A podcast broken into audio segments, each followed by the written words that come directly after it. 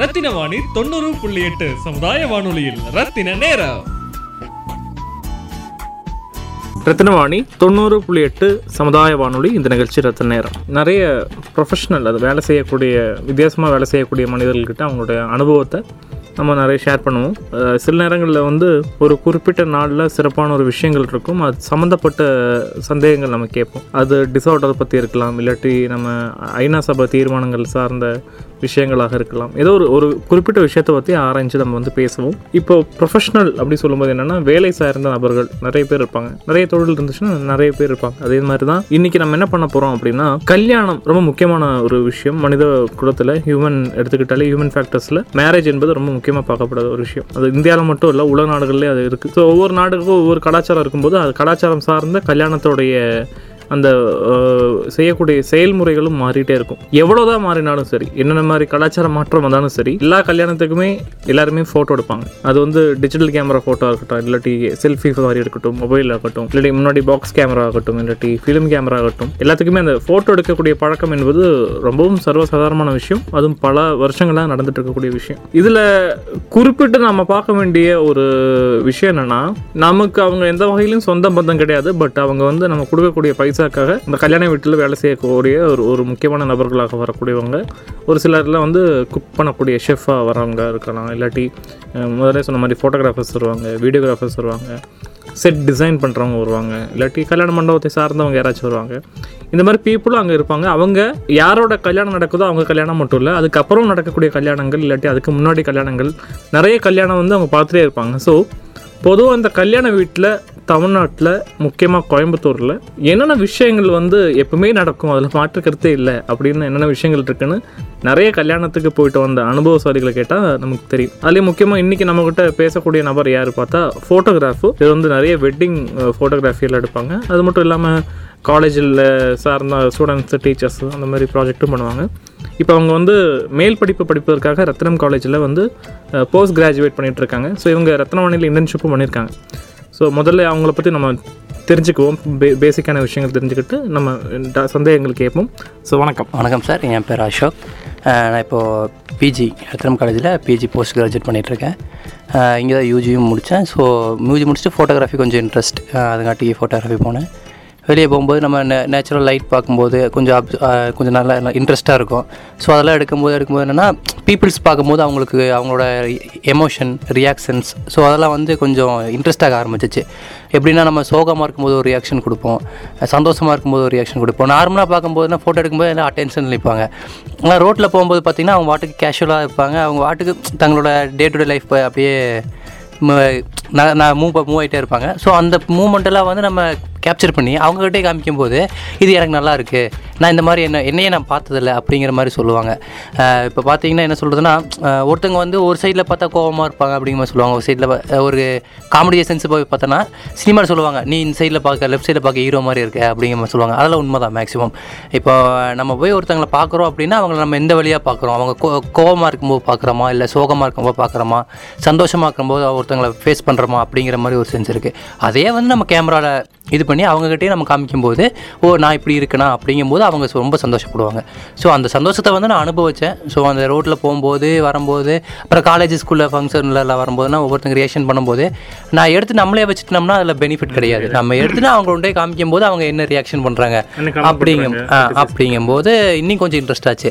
So இந்த இதை வந்து நம்ம எங்கே மேல் மேல் வளர்ச்சி இது பண்ணலாம் அப்படிங்கும்போதுனா நான் வெளியே ட்ராவலாக ஃபோட்டோகிராஃபராக போகும்போது எப்படின்னா நேச்சர் எடுக்கிறது அந்த மாதிரி கொஞ்சம் கொஞ்சம் இது இருக்கும்னா எல்லோரும் அது நான் நிறைய எடுத்துகிட்டு இருந்தாங்க. ஸோ என்னோடய ரியாக்ஷன்ஸ் ஒரு ஒருத்தங்களோட ரியாக்ஷன்ஸ் வேணும் மற்றவங்க ரசிக்கணும் அப்படிங்கும்போது என்னென்னா எனக்கு அந்த வெட்டிங் ஃபோட்டோகிராஃபி அப்படிங்கும்போது இன்ட்ரெஸ்ட் ஆச்சு. ஏன்னா வெட்டிங் ஃபோட்டோகிராஃபியில் ஒவ்வொருத்தங்க ஒவ்வொரு மாதிரி ஆக்டிவிட்டீஸ் எல்லாம் கொடுப்பாங்க. ஒருத்தவங்க வருவாங்க சோகமாக இருப்பாங்க. சோகமாக வந்து சந்தோஷப்படுவாங்க ஒருத்தர் சந்தோஷமாக வந்து திடீர்னு சோகமாவாங்க. அப்புறம் அந்த தாலி கட்டும் போதெல்லாம் அழுகிற எமோஷன்ஸ் எல்லாம் நிறையா இருக்கும். ஸோ அந்த மாதிரிலாம் இருக்கும்போது அது என்னோட மூலியமாக எடுக்கும்போது அப்படிங்கும்போது நான் கொஞ்சம் இன்ட்ரெஸ்ட் ஆனேன் ஸோ அந்த ஃபீல்டை நான் எடுத்துகிட்டு இருக்கேன். ரொம்ப சந்தோஷமாக இருக்குது இப்போதைக்கும். ஓகே இப்போது டீட்டெயிலாக போகிறதுக்கு முன்னாடி முன்னாடி முக்கியமான விஷயம் ரெண்டாயிரத்தி பதிமூணு ரத்னவாணி ஆரம்பிக்கப்பட்டப்போ ஒரு மூணு நாலு மாதம் இல்லைங்களா? அந்த டைமில் நீங்கள் ஜாயின் பண்ணீங்க. ஓகே ஸோ ரெண்டாயிரத்தி பதிமூணுலேருந்து பதினஞ்சு பதினாறோ நீங்கள் ஒர்க் பண்ணீங்க. பதினஞ்சு. வரைக்கும் டூ இயர்ஸ் ஒர்க் பண்ணீங்க. ஸோ அன்னைக்கு நீங்கள் பார்த்த அந்த ஆரம்ப கட்ட ரத்னவாணிக்கும் இன்னைக்கு இருக்கக்கூடிய ரத்னவாணி என்னென்னு தெரியும். நீங்கள் இடையில வருவீங்க பார்ப்பீங்க கேள்விப்படுவோம் பேசியிருக்கோம் நம்ம பேசியிருக்கோம். ஸோ ஃபோட்டோகிராஃபர் லைக் ஒரு பர்சனாக மாறக்க முன்னாடி ரேடியோ ஒர்க்கராக இருந்திருக்கீங்க. ரேடியோவில் ஜாக்கியை எடிட்டிங் எல்லாம் பண்ணியிருக்கீங்க. ஸோ அந்த அனுபவத்தில் ரத்னவாணி அப்போ நீங்கள் பார்த்த விதத்துக்கும் இன்றைக்கி இருக்கக்கூடிய விதத்துக்கும் வித்தியாசம் தெரிஞ்சுக்கிட்டால் கேட்கக்கூடிய நேர்களுக்கும் ஒரு புது அனுபவமாக இருக்கும். ஓகே. அப்போ ஸ்டார்டிங் ஸ்டேஜ் என்னென்னா நம்ம ரீச் கொண்டு போகணும் அப்படிங்கிறதுக்காக நம்ம நிறைய முயற்சிகள் எடுத்துகிட்டு இருந்தோம். அந்த முயற்சிகள் என்னென்னா திடீர்னு வந்து கொஞ்சம் சில டைம் ஃபெயிலியர் ஆச்சு. அப்புறம் அந்த ஸ்டூடெண்ட்டெல்லாம் கொஞ்சம் ஸ்டார்டிங்கில் இன்புட் வரும்போது அவங்க இன்புட் போகும்போதுனா அது வந்து அந்த சட் ஆஃப் பீப்புள் குரூப்புக்கு அதாவது நாங்கள் பேசும்போது எங்கேஜ் குரூப் கேட்பாங்க. இப்போ எப்படின்னா நைன்டிஸ் எயிட்டிஸ்னெல்லாம் சொல்லுவாங்க. எயிட்டிஸ் அப்படிங்கும்போது அவங்களுக்கு ஸோ அவங்களுக்கு தகுந்த மாதிரி ஒரு பாணி இருக்கும். நைன்டிஸுங்கும் போது அவங்களுக்கு தகுந்த மாதிரி ஒரு பாணி இருக்கும். ஸோ நாங்கள் இவங்களாம் பேசும்போது என்னென்னா இந்த மாதிரி ஒரு பதினஞ்சு இருபது முப்பது இந்த வயசுக்குள்ளே செட் ஆச்சு. இப்போ நாற்பது ஐம்பது வயசுக்குள்ளே அவங்களுக்கு கேட்க வைக்கணும் அப்படின்னா அவங்களுக்கு இந்த மாதிரி பிளான் பண்ணணும் அப்படிங்கிற மாதிரி அப்போ பிளான் ஷோ பண்ணிட்டு இருந்தோம். ஆனால் அப்போ வந்து என்னாச்சுன்னா ரேடியோ ரீச் கொஞ்சம் கம்மியாக இருந்துச்சு. பீப்புள் ஆடியன்ஸ் டார்கெட் கொஞ்சம் கம்மியாச்சு. அஹ் இப்போ நான் வந்து ரெண்டாயிரத்தி பதினஞ்சு வெளியே போனதுக்கப்புறம் அப்புறம் நடக்கிற ஷோஸ் எல்லாம் பார்த்தோம்னா நம்ம சோஷியல் இஷ்யூவான ஆக்டிவிட்டீஸ் எல்லாம் கொஞ்சம் ஜாஸ்தியாக ஆரம்பிச்சிச்சு. போய் நம்ம டே டைரெக்டாக இன்ட்ராக்ட் பண்ணுறது அப்புறம் அவங்க பிரச்சனை என்னன்னு சொல்லி புரிய வைக்கிறது. அப்போ என்னன்னா நம்ம நம்ம பிரச்சனையை கேட்க ஒரு ஆள் இருக்காங்க அப்படிங்கிற மாதிரி அவங்க நினச்சிட்டு அவங்களோட இன்புட் வந்து நம்ம அதிகமாக கொடுக்க ஆரம்பிச்சாங்க. ஸோ அது வந்து நான் இப்போ நான் கொஞ்சம் கொஞ்சம் இல்லை ரொம்ப வளர்ச்சியாக பார்க்குறேன்னு வச்சுக்கோங்களேன். இப்போ நான் நான் வந்து கேட்கும்போதே நிறைய ப்ராப்ளம் வந்து சால்வ் ஆச்சு. அப்புறம் அவங்க பேசும்போதும் ஃபஸ்ட்டு டோன் என்னன்னா எங்கள் வீட்டில் இந்த மாதிரி ப்ராப்ளம் இருந்துச்சு அப்படிங்கிற மாதிரி சொல்லுவாங்க. நான் ப்ரோக்ராம்ஸ் அதாவது நீ நம்ம எடிட் பண்ண ப்ரோக்ராம்ஸ் எல்லாம் கேட்கும்போது அப்படி இருந்துச்சு. அப்புறம் கடைசியில் அந்த எண்ட் ஆஃப் பார்ட் வரும்போது அப்படின்னா அந்த வாய்ஸ்லேயே அவங்க ஃபேஸோட ரியாக்ஷன் அப்படியே அப்படிங்கும்போது எனக்கு தெரிய ஆரம்பிச்சிச்சு. பிகாஸ் நான் ஒரு சவுண்ட் இன்ஜினியர் இருக்கும்போது அப்படின்னா ஒரு வாய்ஸ் கேட்கும்போது அந்த வாய்ஸோட உணர்வு. எப்படி இருக்குன்னு தெரியும். ஸோ அந்த மாதிரி அந்த கோத்தகிரி கொடைக்கானல் இந்த இஷ்யூஸ் எல்லாம் நான் கேட்க ஆரம்பிக்கும் போது அவங்க அவங்களோட ரியாக்ஷன்ஸு ஒவ்வொரு டைமும் வந்து அவங்க வளர்ந்துட்டே அவங்களோட சந்தோஷம் அப்புறம் என்ன சொல்கிறதுன்னா நம்ம கேட்குற ஒரு ஆடியன்ஸ் இருக்காங்க அப்படிங்கும்போது ஒருத்தங்க நமக்கு ரெஸ்பான்ஸ் பண்ணுறாங்க அப்படிங்கும்போது அவங்களோட ஃபேஸ் ஒரு மாதிரி இருக்கும். ரெஸ்பான்ஸ் பண்ணாதப்போ ஒரு ஃபேஸ் மாதிரி இருக்கும். ஸோ அதோட நான் ரியாக்ஷன் நிறையா பார்க்க ஆரம்பித்தேன் என்ன சொல்கிறதுன்னா இப்போ பார்த்தீங்கன்னா கம்யூனிட்டி பீப்புள் அதாவது சமுதாய ஜனங்களோட பங்களிப்பு வந்து இப்போ ஜாஸ்தியாக இருக்குது இப்போ எந்த ஒரு மீடியா எடுத்துக்கிட்டாலும் சரி ம மக்களுடைய வாழ்க்கை அவங்களுடைய அரசியல் அந்த மாதிரி அரசியல்னா கட்சி அரசியல் இல்லை. நீங்க சொன்ன மாதிரி தான் அதுக்குள்ள வந்து ரிலீஜியஸ் பெனிஃபிட் இருக்கும். மத நம்பிக்கை இருக்கும். இல்லாட்டி கலாச்சார வே வேற்றுமை இருக்கும். ஸோ ஒரு ஒரு ஒரு அரசியல் அங்கே இருக்கு இருக்கு ஆக்சுவலி ஸோ கல்யாண வீடு நீங்க நீங்க நிறைய போய் எடுத்திருக்கீங்க. கல்யாணம் வெட்டிங் ஃபோட்டோகிராஃபி இருந்திருக்கீங்க. பட் அதே நேரத்தில் இன்னைக்கு இருக்கக்கூடிய ரெவல்யூஷனில் ஒரு வீட்டுக்குள்ள ஒரு மூணு பேர்னா மூணு பேர் கையிலையும் மொபைல் ஃபோன் இருக்கக்கூடிய வாய்ப்பு இருக்கு. அதே மூணு மொபைல் ஃபோன்லேயும் கேமரா இருக்கக்கூடிய வாய்ப்பு அதிகமாக இருக்கு. அவங்களும் இஷ்டத்துக்கு இஷ்டம்னா அதுக்கு எனக்கு எண்ணிக்கையே கிடையாது. அந்த அளவுக்கு செல்ஃபி இல்லாட்டி ஃபோட்டோ எடுக்கிறதுக்கான வாய்ப்பும் இருக்கு. இதுவே ஒரு இருபது வருஷம் முன்னாடி ஒரு நைன்டி எயிட்டிஸில் நைன்டிஸில் நீங்கள் பார்த்தீங்கன்னா ஃபோட்டோ எடுக்கிறதுக்காக ஸ்டுடியோக்குள்ளே போகிறது திருவிழாக்கு போகிற மாதிரி எல்லாரும் மேக்கப் எல்லாம் போட்டு நல்ல ட்ரெஸ் போடுவாங்க. ஏன்னா அவங்க கொடுக்கக்கூடிய இருபது ரூபா இல்லை முப்பது ரூபா இல்லை ஐம்பது ரூபாக்குள்ளே இருக்கக்கூடிய அமௌண்ட்டுக்கு ஒரு பயங்கரமான திரை ஒரு ஒரு புகைப்படம் எடுத்தே ஆகணும் அப்படி ஒரு கட்டமைப்பு இருக்கும். அது ஃபிலிம் கேமரா வேறு. ஸோ கண் மூடினா திருப்பியும் தெரியாது நமக்கு. அது கழுகுனா தான் தெரியும். அதுலேயும் சேஞ்சஸ் போச்சுன்னா போச்சு. இல்லாட்டி ரெண்டாயிரங்களில் பாக்ஸ் கேமரா வந்தப்பலும் தான் தெரியாமல் ஃபிலிம்போட டெக்னிக் தெரியாமல் ஃபிலிமே வேஸ்ட் பண்ணிடுவோம். நம்ம எப்படி எடுக்கணும் இந்த மாதிரி நிறைய சூழலெல்லாம் தாண்டி தான் இன்றைக்கி வந்து ஈஸி வெரி ஈஸி மெத்தடில் அதுவும் ரெண்டு வயசு மூணு வயசு குழந்தைங்க கூட ஃபோட்டோ எடுக்க முடியும் சொல்லக்கூடிய கட்டத்தில் உங்களுடைய இந்த வெட்டிங் பிஸ்னஸ் அது எவ்வளோ பெரிய ஒரு அந்த இக்கட்டான நிலைமையை ஃபேஸ் பண்ணிட்டு இருக்கீங்கன்னு சொல்ல முடியுமா? பேமெண்ட் இல்லாட்டி அந்த ஆர்டர் கிடைக்குதா? கூப்பிட்றாங்களா? இன்றைக்கி உங்கள் மேலே ஒரு ட்ரஸ்ட்டை வச்சு கூப்பிட்றாங்களா? இல்லை தேவையில்லைன்னு அந்த மாதிரி ஆயிடுச்சு? இப்போ என்னன்னா பழைய காலத்தில் வந்து அந்த நெகட்டிவ் ஃபிலிம்னு சொல்லுவாங்க. ஃபிலிமுக்கு அவங்க பிடிக்கும்போது அதில் ஒரு முப்பத்தாறு ஃபோட்டோ தான் எடுக்க முடியும். அந்த ஒரு ரோல்னு சொல்லுவாங்க. அந்த என்ன சொல்லுவாங்கன்னா சில பிராண்டெல்லாம் இருக்குது அந்த பிராண்டில் வந்து முப்பத்தாறு ஃபோட்டோ தான் எடுக்க முடியும். அந்த முப்பத்தாறு ஃபோட்டோனா ஒரு டைம் கிளிக் பண்ணும்போது அவங்க கண்ணை மூடிட்டாங்கன்னா ஒன்றும் பண்ண முடியாது. ஏன்னா ஒரு ஒரு ஒரு கழிச்சு ஸ்டுடியோ போகும்போது அதை கழுவி எடுத்துகிட்டு வரும்போது கண்ணை மூடிட்டாங்களா? மாப்பிள்ளை பொண்ணு கண்ணை மூடிட்டாங்களா அப்படிங்கிற மாதிரி ஜாஸ்தியாக இருக்கும் அப்படி என்ன சொல்லுவாங்கன்னா அவங்க அவங்க பர்ஃபெக்டாக நின்றுக்குவாங்க அப்போ என்ன சொல்லணும்னா ஓ இவ்வளோ இது இதாக இருக்குதா இவ்வளோ அமௌண்ட் செலவாகுமா அப்போ என்னன்னா நம்ம கரெக்டாக இருந்துக்கோன்னு சொல்லிட்டு அப்போ என்ன சொன்னாங்கன்னா நமக்கு கொஞ்சம் முக்கியத்துவம் கொடுக்க ஆரம்பிச்சாங்க அந்த டைமில் அது எப்படின்னா கொஞ்சம் வளர்ந்து வளர்ந்து வளர்ந்து வர டிஜிட்டலைஸ் ஆக ஆக அதாவது தொழில்நுட்பம் வளர வளர என்ன சொல்லணும்னா அந்த மெமரி கார்டு இருக்கும்போதுனா எல்லாரும் தெரிஞ்சுக்கிட்டாங்க. ரெண்டு ஃபோட்டோ எடுப்பா ஒரு ஃபோட்டோ டெலிட் பண்ணிக்கலாம்ல. அப்படிங்கிற மாதிரி சொல்ல ஆரம்பிச்சிட்டாங்க. அவங்களே. சொல்ல ஆரம்பிச்சிட்டாங்க. ஏன்னா இப்போ அந்த செல்ஃபோன் எல்லாம் வருது. செல்ஃபோன் பார்க்குறாங்க எடுக்கிறாங்க பார்க்குறாங்க இல்லைன்னா டெலிட் பண்ணிடுறாங்க. ஸோ அதே மெத்தடில் வந்து இதுவும் நினச்சிட்ட நினச்சிக்கிறாங்க. நினச்சிட்டு வந்து எடுப்பாரு ஒரு ரெண்டு மூணு ஃபோட்டோ சேர்த்து எடுத்து கொடுப்பா எனக்கு என்ன கொட்ட போகிற அப்படின்னு சொல்லுவாங்க. ஆனால் அது என்ன சொல்லுவாங்கன்னா பொண்ணு மாப்பிள்ளையோட அப்பா அம்மா சொல்ல மாட்டாங்க. அப்பா அம்மா சொல்ல மாட்டாங்க. ஏன்னா அவங்களுக்கு தெரியும் நாங்கள் அவங்ககிட்ட பேசியிருப்போம். இந்த சைடில் ரிலேட்டிவ்ஸ் எல்லாம் வர வர என்ன சொல்லுவாங்கன்னா "இது எடுத்துடு எடுத்துடு ரெண்டு மூணு நேரம் எடுத்துடு அப்படிம்பாங்க. ஸோ அதில் என்னன்னா அதில் கொஞ்சம் நமக்கு இம்ப இது கம்மியாகுது. இது. அப்புறம் இப்போ ஃபங்க்ஷன் எல்லாம் போகும்போதுனா நம்ம கேமரா எடுத்துட்டு இருக்கும்போது திடீர்னு ஒரு தலை வந்து முன்னாடி நிற்கும் யாருன்னு பார்த்தா இப்போ பொண்ணோட சொந்தக்காரங்க வந்து கேமரா எடுத்து நின்றுருப்பாங்க. ஒரு டைம் இல்லாமல் பத்து டைம் பாஞ்சு டைம் ஸ்டில் எடுத்துகிட்டே இருப்பாங்க. ஏன்னா அவங்க கண்ணை மூடிட்டாங்க. அவங்களுக்கு தெரிஞ்சிருச்சு அந்த இது. ஸோ அவங்க பார்த்து எடுத்துட்டு அப்போதைக்கு அப்போ பார்த்து இது பண்ணிடுறாங்க. நம்ம ப பழைய இந்த ரோல் கேமராலாம் பார்த்தோன்னா எடுத்து பொறுமையாக வெயிட் பண்ணி கழுவி டிசைன் எல்லாம் போட்டு வர வரைக்கும் அந்த ஆர்வம் ஜாஸ்தியாக இருக்கும். இப்போ டிஜிட்டலைஸ் ஆக ஆக என்னாச்சுன்னா அப்போவே எடுத்து அப்போவே பார்த்து அப்போவே டெலீட் பண்ணிடுறாங்க. ஸோ அதுங்காட்டிக்கு என்னென்னா நம்ம இந்த சைடில் இருக்கிற இது மறைஞ்சிருது. இப்போ மறுபடியும் ரிலே இதெல்லாம் கொண்டு வராங்க. என்னென்னா ஃபோட்டோ ஆர்டர் புக் பண்ணும்போது என்ன சொல்கிறாங்கன்னா நீங்கள் எடுங்க அப்புறம் ஃபோட்டோவில் பார்த்துக்கலாம் அப்படிங்கிறாங்க. அப்புறம் ஃபோட்டோ எடுத்ததுக்கப்புறம் அவங்க செல்ஃபோனில் எடுத்து கொண்டு வராங்க. செல்ஃபோன் எடுத்து கொண்டு வந்துட்டு எனக்கு அது வேண்டாம் எனக்கு செல்ஃபோனில் எடுத்ததே போதும் அது ஆல்பம் போட்டு கொடுங்க அப்படிங்கிற மாதிரி கேட்டுறாங்க இப்போ என்னென்னா இப்போ எல்லாம் கிளாரிட்டியாக ஜாஸ்தியாக வர வகை மு- இருபது எம்பி முப்பது பே மெகா பிக்சல் எல்லாம் வர வர இந்த கேமராக்கும் செல்ஃபோனுக்கும் சேம் ஒரே ரிலேட்டடாக தான் வருது. ஸோ அப்படிங்கும்போது என்னென்னா இந்த இது வந்து கொஞ்சம் டவுன் ஆகுது அந்த இது. இது இது இதோடைய விளைவு. ஒரு அஞ்சு வருஷத்தில் ஃபார்வர்ட் தாட்டில் இப்போ ரெண்டாயிரத்தி பதினெட்டு பத்தொம்போது காலகட்டத்தில் வச்சுக்கோங்க. அப்புறம் அஞ்சு வருஷம் கழிச்சு இரு ரெண்டாயிரத்தி இருபதுக்கு அப்புறம் இந்த இந்த business photographers business wedding day இப்படி பொதுவாக வெளியே இருக்கக்கூடிய ஈவெண்ட் ஃபோட்டோகிராஃபர்ஸோடைய பிஸ்னஸ் எப்படி போகணும் உங்களுடைய அந்த கணிப்பு எப்படிப்பட்டதாக இருக்குது ப்ரொடெக்ஷன்ஸ் இப்போ ரெண்டாயிரத்தி இருபது வருஷம்னா ஃபோட்டோக்கு இம்பார்ட்டன்ஸ் கொடுக்குறவங்க வந்து அதுக்கு உண்டான இதெல்லாம் தெரிஞ்சு வச்சுக்கிறாங்க. எனக்கு இந்த மாதிரி ஃபோட்டோ எடுத்தால் இந்த மாதிரி ரிலேட்டிவாக அவுட்புட் வரும் அப்படின்னு. இப்போ நார்மல் பீப்புள் என்னன்னா நான் தான் செல்ஃபோனில் எடுத்துக்கினேன் அப்புறம் எதுக்கு? நான் இப்போ நான் வச்சுக்கிறேன். இப்போ எல்லாரும் நிறைய அந்த மெயிலெல்லாம் யூஸ் பண்ண யூஸ் பண்ணணும்னா நான் சேவ் பண்ணி வச்சுக்கிறேன். நான் எப்போ வேணால் பார்த்துக்கிறேன் அப்படின்றாங்க. ஆனால் அந்த ஒரு சட்ட பீப்புள் வந்து இது எனக்கு இப்படி எடுத்தால் தான் நல்லா இருக்கும் அப்படின்னு அந்த ரசிக்கிற திறமை கொண்டு வாங்க அப்படின்னா ஓகே எனக்கு இந்த கேமரா தான் வேணும் இந்த மாடல் தான் வேணும் பர்டிகுலராக கேட்டு வாங்க ஆரம்பிச்சிட்டாங்க. ஆனால் இப்போ சில சில பீப்புள்ஸ் எல்லாம் பார்த்தோம்னா எனக்கு இதே போதும் செல்ஃபோனே போதும் நான் எடுத்துக்கிறேன். நீங்கள் வேண்டாம் அப்படிங்கிற மாதிரி சொல்லிடுறாங்க. ஆனால் இருந்தாலும் ஒரு கேமரா ரெண்டு கேமரா யூஸ் பண்ணிக்கிறாங்க. ஏன்னா அவங்க எடுக்கிற மாதிரி வராது அப்படிங்கிற மாதிரி.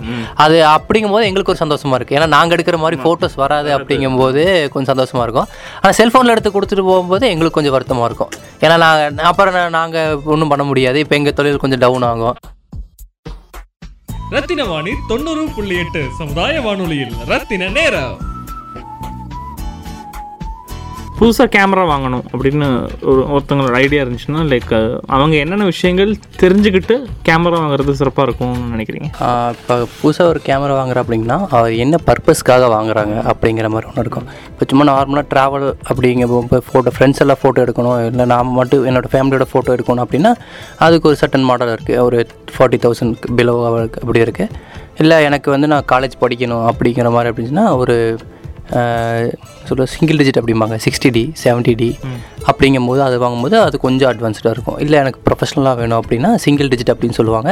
அது பேர் என்ன? Five D six D one D இந்த மாதிரி எல்லாம் இருக்குது ஸோ அந்த மாதிரி எல்லாம் வாங்கினா அவங்களுக்கு கொஞ்சம் இதாக இருக்கும். இதில் என்னென்ன ஃபீச்சர்ஸ் எல்லாம் அப்படின்னு கேட்டிங்கன்னா triple digit six hundred D five fifty D அப்படிங்கும்போது என்னென்னா நம்ம நார்மலாக வீட்டில் எடுத்து நம்ம ஃபோட்டோஸ் பார்க்குறக்கும் நம்ம ரஃப் யூஸ் அப்படிங்கிற மாதிரி இருக்க வந்து கொஞ்சம் நல்லா இருக்கும். அந்த இது அதுக்கு ஓகேவாக இருக்கும். அது வந்து கொஞ்சம் ஆப்ஷன்ஸ் எல்லாம் கம்மியாக இருக்கும். ஆட்டோ மோடில் போட்டோம்னா அவங்களுக்கு தகுந்த மாதிரி இதில் போட்டுக்கலாம். இப்போ சிங்கிள் டிஜிட் எதுக்கும் ஸ்டூடெண்ட்ஸுக்கெல்லாம் சொல்கிறோன்னா அது வந்து பேசிக் பேசிக் கேமராவாக இருக்கும்.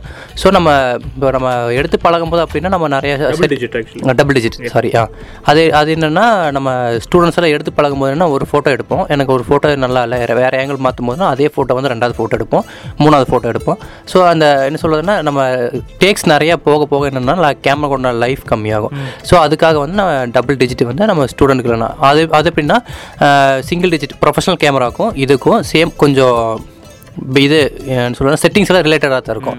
ஸோ அதுங்காட்டிக்கு ஓகே நம்ம எல்லாம் கற்று முடிச்சிட்டோம். எனக்கு எல்லாம் தெரியும். ஸோ நான் கொஞ்சம் நிறைய நல்லா இதாகிட்டேன் எனக்கு வந்து இன்னும் கொஞ்சம் கிளாரிட்டியோட அவ கொஞ்சம் ஜாஸ்தி போகணும் அப்படின்னா நம்ம ப்ரொஃபஷனல் கேமரா வந்து நான் யூஸ் பண்ணுறது கொஞ்சம் நல்லாயிருக்கும் அந்த இது. இப்போ அஹ், அந்த கம்பெனியை எடுத்துக்கிட்டிங்கன்னா கெனான் நிக்கான் சொல்லக்கூடிய ரெண்டு இருக்குது இப்போ அந்த யூஸ் பண்ணக்கூடிய விதத்துலேயே ரெண்டு கேமராக்கு பேசிக்கான வித்தியாசங்கள் என்னென்ன? லைக் இல்லை பேர் மட்டும்தான் மாறுதா? இல்லை மாற்றங்களே வேறு வேறு விஷயங்கள் இருக்கா? இப்போ பார்த்தீங்கன்னா இப்போ கெனான் வந்து அப்படின்னா நம்ம கலாட்டோன் வந்து யூசர் ஃப்ரெண்ட்லின்னு சொல்லுவாங்க. நிக்கான் வந்து என்ன சொல்லுவாங்க? ப்ரொஃபஷனல் கேமரா அப்படிங்கிற மாதிரி சொல்லுவாங்க. இப்போ கெனான் எப்படின்னா யூசர் ஃப்ரெண்ட்லி அப்படின்னா ஆப்ஷன்ஸ் எல்லாம் மேலேயே இருக்கும். நம்ம வந்து நம்ம உள்ளே போய் தேடணும். நம்ம நிறைய செட்டிங்ஸ் பண்ணணும் அப்படிங்கிற மாதிரி இம்பார்ட்டன்ஸ் எல்லாம் கிடையாது. ஸோ அது என்னன்னா இப்போ நம்ம நார்மலாக ஒரு அவுட்டிங் போகிறவங்க ஸ்டூடெண்ட்ஸு இல்லாட்டி வீட்டில் இருக்கவங்கலாம் வாங்கணும்னா கெனான் கேமரா வாங்கிக்குவாங்க. ஏன்னா அது வந்து ஒரே ஆப்ஷன் தான் இருக்கும். இந்த ஆப்ஷன் மாற்றினா இந்த ஆப்ஷன் மாறிக்கும் அப்படிங்கிற மாதிரி. பட் நிக்கான் அப்படிங்கும்போது எல்லா ஆப்ஷன்ஸும் செட்டிங்ஸ் எல்லாம் கொஞ்சம் இன்டீரியராக தான் இருக்கும். நம்ம போய் பார்த்து சர்ச் பண்ணி ஓ இந்த இதுக்கு இதுக்கா? அப்படின்னு மாற்றணும் ஆனால் கெனானுக்கும் நிக்கானுக்கும் கம்பேரிசன் பார்த்தீங்கன்னா நிக்கான் கொஞ்சம் டோன்ஸு ஷார்ப்பிங் ஷார்ப்னஸ்ஸு அதாவது அந்த எஜ்ஜில் பார்த்தீங்கன்னா அந்த முடியெல்லாம் திருத்தம் திருத்தமாக தெரியும். கொஞ்சம் டீட்டெயிலாக தெரியும். ஸோ அதுக்காக வந்து நம்ம நிக்கான் யூஸ் பண்ணிக்கிறது. கெனான் வந்து யூசர் ஃப்ரெண்ட்லி நிக்கான் வந்து கொஞ்சம் ப்ரொஃபஷனல் ஃப்ரெண்ட்லின்னு சொல்லலாம் அந்த அந்த இதுக்காக. இப்போ கல்யாண வீட்டில் நீங்கள் ரொம்ப ரெஸ்ட்டு விஷயங்கள் அதாவது இப்போ எந்த வேலையை எடுத்துக்கிட்டாலும் சரி இப்போ ரேடியோவை எடுத்துக்கிட்டாலும் எனக்கு பேசுகிறத விட எடிட் பண்ண ரொம்ப பிடிக்கும். கொஞ்சம் ஈஸியாக இருக்கும் வச்சுக்கோங்களேன். அந்த மாதிரி உங்களுக்கு ரொம்ப பிடிச்ச விஷயம் கல்யாணம் வெட்டிங் ஃபோட்டோகிராஃபியில் ஒவ்வொரு தாட்டியும் நீங்கள் அந்த ப்ராஜெக்ட் வரும்போது இந்த விஷயங்கள் நல்லாயிருக்கும் அதெல்லாம் அப்படின்னு சொல்லி வெயிட் பண்ணி பார்க்க வேண்டிய விஷயங்களாக நீங்கள் இது வரைக்கும் அப்சர்வ் பண்ண விஷயங்கள் என்னென்ன கவனிச்ச விஷயங்கள் என்னென்ன? ஓகே இப்போ அப்படியெல்லாம் பார்த்தோம்னா ஒவ்வொருங்க ஒவ்வொருத்த பீப்புள்ஸ் வந்து ஒவ்வொரு மாதிரி சில இந்த ட்ரெடிஷ்னல் ஆக்டிவிட்டிஸ் எல்லாம் பண்ணுவாங்க. அந்த மாதிரி இருக்கும்போது கொஞ்சம் இன்ட்ரெஸ்ட்டாக இருக்கும். ஒருத்தங்க ஒ- அரிசி போடுவாங்க இல்லாட்டி தண்ணி ஊற்றுவாங்க ஸோ அந்த மாதிரி இருக்கும்போது ஓ இந்த இந்த மாதிரிலாம் நம்ம ட்ரெடிஷ்னல் இருக்கா? அப்படிங்கும்போது வந்து நம்ம ஃபோட்டோ எடுத்ததை விட ரசித்து பார்க்குறதுக்கு உண்டான நிறையா இது இருக்குது இப்போ என்னோட சைடில் என்னோட ஸ்டைலெல்லாம் பார்த்தீங்கன்னா நான் ஒரு ஃபோட்டோ ரெண்டு ஃபோட்டோ எடுத்துட்டு அவங்க என்ன ஆக்டிவிட்டீஸ் பண்ணுறாங்க அப்படிங்கும்போது நான் வெயிட் பண்ணி பார்ப்பேன். கேமராவில் போட மாட்டேன். அந்த ஒரு என்ன சொல்லுவாங்கன்னா இப்போ சில கோட்டெல்லாம் வந்திருக்கு. நான் வந்து செல்ஃபோனை வாழ விட நிஜத்தில் வாழ ஆசைப்பட்றேன் அப்படிங்கிற மாதிரிலாம் நிறைய பேர் சொல்லுவாங்க. ஸோ அந்த மாதிரினா நான் ஒரு ரெண்டு ஃபோட்டோ மூணு ஃபோட்டோ எடுத்துட்டு அந்த ஆல்பத்துக்கு தகுந்த மாதிரி எடுத்துட்டு நான் அவங்க என்ன ஆக்டிவிட்டீஸ் பண்ணுறாங்க அப்படிங்கிற மாதிரி நான் ரசிக்க ஆரம்பிப்பேன். ஸோ அவங்க இருக்கும்போது அவங்க மாமா பொண்ணு அத்தை பொண்ணு மாமா அத்தை இல்லாட்டி அவங்க ஃபேமிலி ரிலேட்டிவ்ஸில் வந்து இது எங்க இது என்னோட மாமா என்னோட மருமகன் அப்படிங்கும்போது அந்த இம்பார்ட்டன்ஸ் எடுத்துட்டு அவங்க ஃபேஸ் ரியாக்ஷன்ஸ் அவங்க சந்தோஷம் ஹாப்பினஸ் எல்லாம் பார்க்கும்போதுனா இன்னும் கொஞ்சம் ஆர்வமாக இருக்கும். அதெல்லாம் பார்க்கறதுக்கு. அப்புறம் ஈவினிங் ஒரு ஆறு மணிக்கு மேலே அப்படின்ட்டு வர பார்த்துட்டிங்கன்னா சில பேர் என்ன சொல்லுவாங்கன்னா டான்ஸ் ஆடி பொண்ணு மாப்பிள்ளையை கூப்பிட்டு வருவாங்க. அப்போ என்ன சொல்லுவாங்கன்னா சுற்றி இருக்கிறவங்களாம் இப்படியெல்லாம் பண்ணலாமா? அப்படிங்கிற மாதிரி ஒரு எதிர்பார்ப்பாங்க. சில டைமில் பார்த்தீங்கன்னா பொண்ணு மாப்பிள்ளையே டான்ஸ் ஆடிட்டே உள்ள வருவாங்க. அதெல்லாம் பார்த்தீங்கன்னா இன்னும் கொஞ்சம் நல்லா இருக்கும். ஏன்னா பழைய காலத்தில் வந்து பொண்ணு அமைதியாக உள்ள வரணும் அமைதியாக நின்றுட்டு அமைதியாக போயிடணும் அப்படிங்கும்போதும் இப்போ வந்து எல்லாமே கொஞ்சம் அவங்க அவங்க என்ன சொல்கிறது என்ஜாய் பண்ண ஆரம்பிச்சிட்டாங்க. இது என்னோட ஃபங்க்ஷன் நான் என்ஜாய் பண்ணுறேன் நான் ஏன் முதல் மாதிரி அமைதியாக இருந்துட்டு போகணும் அப்படிங்கிற மாதிரிலாம் என்ஜாய் பண்ண ஆரம்பிச்சிட்டாங்க. அப்புறம் ஸ்டேஜில் போய் நின்னதுக்கப்புறம் பார்த்தீங்கன்னா அவங்க ஃப்ரெண்ட்ஸ் எல்லாம் வர வர அவங்க ஒரு ரியாக்ஷன் வந்து ஓவர் இதாக இருக்கும். ஏன்னா நான் வந்து பிரைடாக நிற்கிறேன் நான் க்ரூமாக நிற்கிறேன் நான் அந்த இடத்துல ஒரு கார்ஜியஸாக நிற்கிறேன் அப்படிங்கும்போது பேரழகாக நிற்கிறங்கும் போது என் ஃப்ரெண்ட்ஸ் என்னை பார்த்து எப்படி ரியாக்ட் பண்ணுறாங்க நான் எப்படி ரியாக்ட் பண்ணுறேன் அவங்கள பார்த்து. ஸோ அதெல்லாம் பார்க்கும்போது இன்னும் கொஞ்சம் நல்லா இருக்கும். அஹ் நல்லா இருக்கும். அந்த டைமில் பார்த்தீங்கன்னா அப்பா அம்மா நிற்கும் போதெல்லாம் கொஞ்சம் கொஞ்சம் விளையாட்டுத்தனங்கள் ஜாஸ்தியாக இருக்கும். அந்த சந்தோஷம் குடும்பத்துக்குள்ள இவங்களை கிண்டல் பண்ணுறது மாற்றி மாற்றி பேசாத ரிலேட்டிவ்ஸ் எல்லாம் இந்த கல்யாணம் அப்படிங்கும்போது எல்லாம் ஒன்று ஒன்று கூடி எல்லாரும் பேச ஆரம்பிச்சிருவாங்க. என் அக்கா என் மாமா? அப்படிங்கிற மாதிரி வருவாங்க. அப்புறம் தாலி கட்டும் போது வந்துன்னா ஒவ்வொருத்தங்களோட ரியாக்ஷன்ஸ் ஒரு மாதிரி இருக்கும். என் பொண்ணு போகிறான்னு அழுக ஆரம்பிக்கிறவங்க சில பேர் இருப்பாங்க. அப்பா ஆனந்தப்படுவாங்க சில இதெல்லாம் பார்க்கும்போது அப்பாலாம் அழுக ஆரம்பிச்சது நான் நிறைய பார்த்துருக்கேன். அப்புறம் தாலி கட்டும் போது இப்படி தான் இருந்து கட்டணும். இந்த ப்ரொசீஜர் இருக்குது ரத்தின வாணி தொண்ணூறு புள்ளி எட்டு சமுதாய வானொலியில் ரத்தின நேரம். என்னோடய ஃப்யூச்சரே ஃபோட்டோகிராஃபி தான் அப்படின்னு நினச்சி நிறைய பேர் படிக்க வராங்க. நிறைய பேர் வந்து சினிமாவுக்கு போகணும் அப்படின்னு நினைக்கிறாங்க. பட் இதில் எத்தனை ஸ்டூடெண்ட்ஸுக்கு வந்து உண்மையான நிலவரம் தெரியும் தெரியல. உதாரணமாக சினிமா எடுத்துக்கிட்டால் ஒரு மாதத்துக்கு மட்டுமே தமிழ் சினிமாவில் திரையரங்குக்கு வரக்கூடிய திரைப்படங்கள் என்பது மினிமம் பத்துலேருந்து பதினஞ்சு வரைக்கும் இருக்குது இல்லை எத்தனை திரைப்படங்கள் வந்து போட்ட காசு லாபம் இல்லை பட் நஷ்டம் இல்லாமல் பார்த்ததுன்னா ஒன்றோ ரெண்டாக தான் இருக்கும். மேக்ஸிமம் பார்த்தீங்கன்னா ரெண்டு படம் தான் இருக்கும். பட் மீதி இருக்கக்கூடிய நபர்களுடைய வாழ்வாதாரம் எப்படி போயிட்டு இருக்கு நம்ம யோசிக்கிறதே கிடையாது. நம்ம என்ன பண்ணுறோம்னா ஜெயிச்ச திரைப்படத்தை மட்டும் பார்த்துட்டு நம்மளும் ஜெயிப்போம்னு நினச்சி தான் போகிறோம் அது நல்ல விஷயமா இருந்தால் கூட பட் யதார்த்தம் என்பது வேற மாதிரி இருக்குது இது ஒரு பக்கம்னா இது சென்னை மாதிரி இடத்துல இருந்து சினிமா வந்து தமிழ்நாடகம் ஃபுல்லாக ரிலீஸ் ஆகி அப்புறமா லாபம் நஷ்டம் பார்க்கக்கூடிய விஷயமா இருந்தாலும் இன்னொரு பக்கம் நம்ம ஸ்டுடியோஸ் ஃபோட்டோகிராஃபி வச்ச ஸ்டுடியோஸோட நிலைமை இன்னும் மோசமாக தான் போயிட்டுருக்கு அவங்கெல்லாம் இன்னும் பேசிக்காக போயிட்டுருக்காங்கன்னா அவங்க பாஸ்போர்ட் ஃபோட்டோவோ இல்லாட்டி விசாக்கோ எடுக்க வேண்டி வந்தால் அவங்கள வச்சு ஒரு அறுபது ரூபா ஒரு ஒரு நபருக்கு அறுபது ரூபா நூறுரூவா சார்ஜ் பண்ணி வாங்குறோம். அஹ் அப்புறம் கல்யாண ஃபோட்டோஸும் வருது பட் பேமெண்ட் டிலே வருது நண்பர்கள்லாம் சொல்லி நான் கேள்வி கேள்விப்பட்டிருக்கேன். ஸோ இந்த தொழில் ஃபோட்டோகிராஃபி மீடியா தொழில் காட்சி வந்து ரெக்கார்ட் பண்ணக்கூடிய தொழிலை சார்ந்த நபர்களுடைய வாழ்க்கையை அது அந்த கோயம்புத்தூரில் எப்படி போயிட்டு இருக்குன்னு சொல்லுங்க. லைக் அவங்க வாழ்வாதாரம் எப்படி போயிட்டு இருக்கு? லைக் டெய்லி லைஃப் எப்படி போயிட்டு இருக்குன்னு. ஆஹ் இப்போ பார்த்தீங்கன்னா ஒரு சின்ன இந்த ஒரு மூவி வந்துச்சு நைன்டி சிக்ஸ் அப்படிங்கிற ஒரு மூவி வந்துச்சு. அதில் சொல்ல விஜய் சேது சொல்ல போனால் டைமை ஃபிக்ஸ் பண்ணுறதோட டேலண்ட் வந்து நமக்கு தான் இருக்குது ஃபோட்டோகிராஃபர்ஸ் தான் இருக்குது அப்படிங்கிற மாதிரி சொல்லுவாங்க. அதாவது அந்த டைமை நாங்கள் ஃப்ரீஸ் பண்ணி கொடுத்துருவோம். அது நீங்கள் எப்போ எந்த டைமில் பார்த்தாலும் அது அந்த சந்தோஷம் அப்படியே இருக்கிற மாதிரி தான் இருக்கும். அது பார்த்தீங்கன்னா இப்போ ப்ரொஃபஷனல்னு சொல்லலாம். பேசிக்காக இருக்கிறவங்க சொல்லலாம். ஸோ அந்த மாதிரி சில ஃபோட்டோகிராஃபர்ஸ் இதெல்லாம் இருக்காங்க. நம்ம நார்மலாக அந்த ஸ்டுடியோஸ் எல்லாம் வச்சுருக்கவங்க அப்படிங்க பார்த்தீங்கன்னா கொஞ்சம் பிலோ ஆவரேஜாக தான் இருப்பாங்க. அவங்க என்ன பார்த்தீங்கன்னா நான் டெய்லி ஒரு பாஸ்போர்ட் எடுப்பாங்க. அன்றாட வாழ்க்கை ஒரு நூறுரூபா இரநூறுபா அப்படிங்கிற மாதிரி கொஞ்சம் இதெல்லாம் இருக்கும். கொஞ்சம் மிடில் ஏஜ் பீப்புள் பா மிடில் பேசிக்கில் பார்த்தோம் அப்படின்னா அவங்க வந்து ஒரு ஆர்டர் புக் பண்ணாங்கன்னா மந்த்லி வந்து ஒன்று ஆர்டர் ரெண்டு ஆர்டர் அப்படியே புக் பண்ணுற மாதிரிலாம் இருக்காங்க. கொஞ்சம் ஜாஸ்தி லெவலெல்லாம் போக ஆரம்பிச்சிட்டோம் பார்த்தீங்கன்னா அவங்க ஒரு ம மந்த்லிக்கே வந்து ஒரு முகூர்த்தத்துக்கே ரெண்டு ஆர்டர்லாம் போகிறவங்களாம் இருக்காங்க. ரெண்டு ஆர்டர் மூணு ஆர்டர்லாம் போகிறவங்களா இருக்காங்க. ஸோ அந்த மாதிரியெல்லாம் நம்ம பிரிச்சுக்கலாம். இப்போது என்னென்னா இந்த பிலோ அவரேஜ் இருக்கிறவங்களையும் கொஞ்சம் கன்சிடர் பண்ணோம் அப்படின்னா அவங்களுக்கு கொஞ்சம் இது பண்ணோம் அப்படின்னா அவங்களும் கொஞ்சம் வளர்ந்து வர வாய்ப்பு உண்டு. அதுவும் இல்லாமல் என்ன சொல்கிறாங்கன்னா இப்போ பேமெண்ட் அந்த விஷயத்தில் வந்தோம் அப்படின்னா இப்போ கல்யாணம் எடுக்கிற வரைக்கும் எடுத்துருவாங்க. பேக்ராப் போடுறவங்களுக்கு வந்து ஃபுல் அமௌண்ட் செட்டில் பண்ணிடுவாங்க கல்யாணம் முடிஞ்சதுக்கு முன்னாடி அதுக்கப்புறம் சமையல்காரங்களுக்கு செட்டில் பண்ணிடுவாங்க இப்போ கேமராமேன்ஸை பொறுத்த வரைக்கும்னா இது நாங்கள் அப்புறம் தானே பார்ப்போம். நாங்கள் அப்புறம் காசு கொடுத்துக்குறோம். அப்படின்னு வெயிட் பண்ண ஆரம்பிச்சிருவாங்க. ஆனால் அப்படி வெயிட் பண்ணுற டைம் என்ன ஆகும் அப்படின்னா இவங்க ஒர்க் பண்ணுற ப்ராசஸ் வந்து கம்மியாகும். அது ஏன் அப்படின்னு கேட்டிங்கன்னா இப்போ அவங்க அமௌண்ட் கொடுத்தா தான் நாங்கள் இங்கே போய் அமௌண்ட் போட்டு print எல்லாம் எடுக்க முடியும். இங்கு வாங்க முடியும் சம்திங் அந்த இதெல்லாம் பண்ண முடியும். அவங்க டிலே பண்ணும் போது அப்படி என்ன ஆகும் அப்படின்னா இங்கேயும் டிலே ஆகும். ஸோ அவங்களுக்கு வந்து ஃபோட்டோஸ் போகிறதுக்கு வந்து என்னென்னா கொஞ்சம் டைமிங் எடுத்துக்கும். அப்போ என்ன சொல்லுவாங்கன்னா நான் கல்யாணம் பண்ணி ரெண்டு மாதம் ஆச்சு மூணு மாதம் ஆச்சு. ஏன் எனக்கு இன்னும் கொடுக்கல? அப்படிங்கிற மாதிரி கேட்பாங்க. நம்ம அவங்க சைட்லேருந்து எங்களுக்கு எப்படி சப்போர்ட் வருதோ அந்த சைட்லேருந்து இங்கே எங்கள் சைட்லேருந்து நாங்கள் சப்போர்ட் பண்ணி கொடுப்போம். இந்த டைமில் அவங்க கொஞ்சம் டிலே பண்ணுறங்காட்டி இங்கேயே டிலே ஆகுதுங்கிறது யாருக்கும் புரிய மாட்டேங்குது. ஃபோட்டோ எடுத்துட்டீங்களா? போட்டு கொடுக்குறதுக்கு எவ்வளோ நேரம் ஆகும்? அப்படிங்கிற மாதிரி கேட்பாங்க.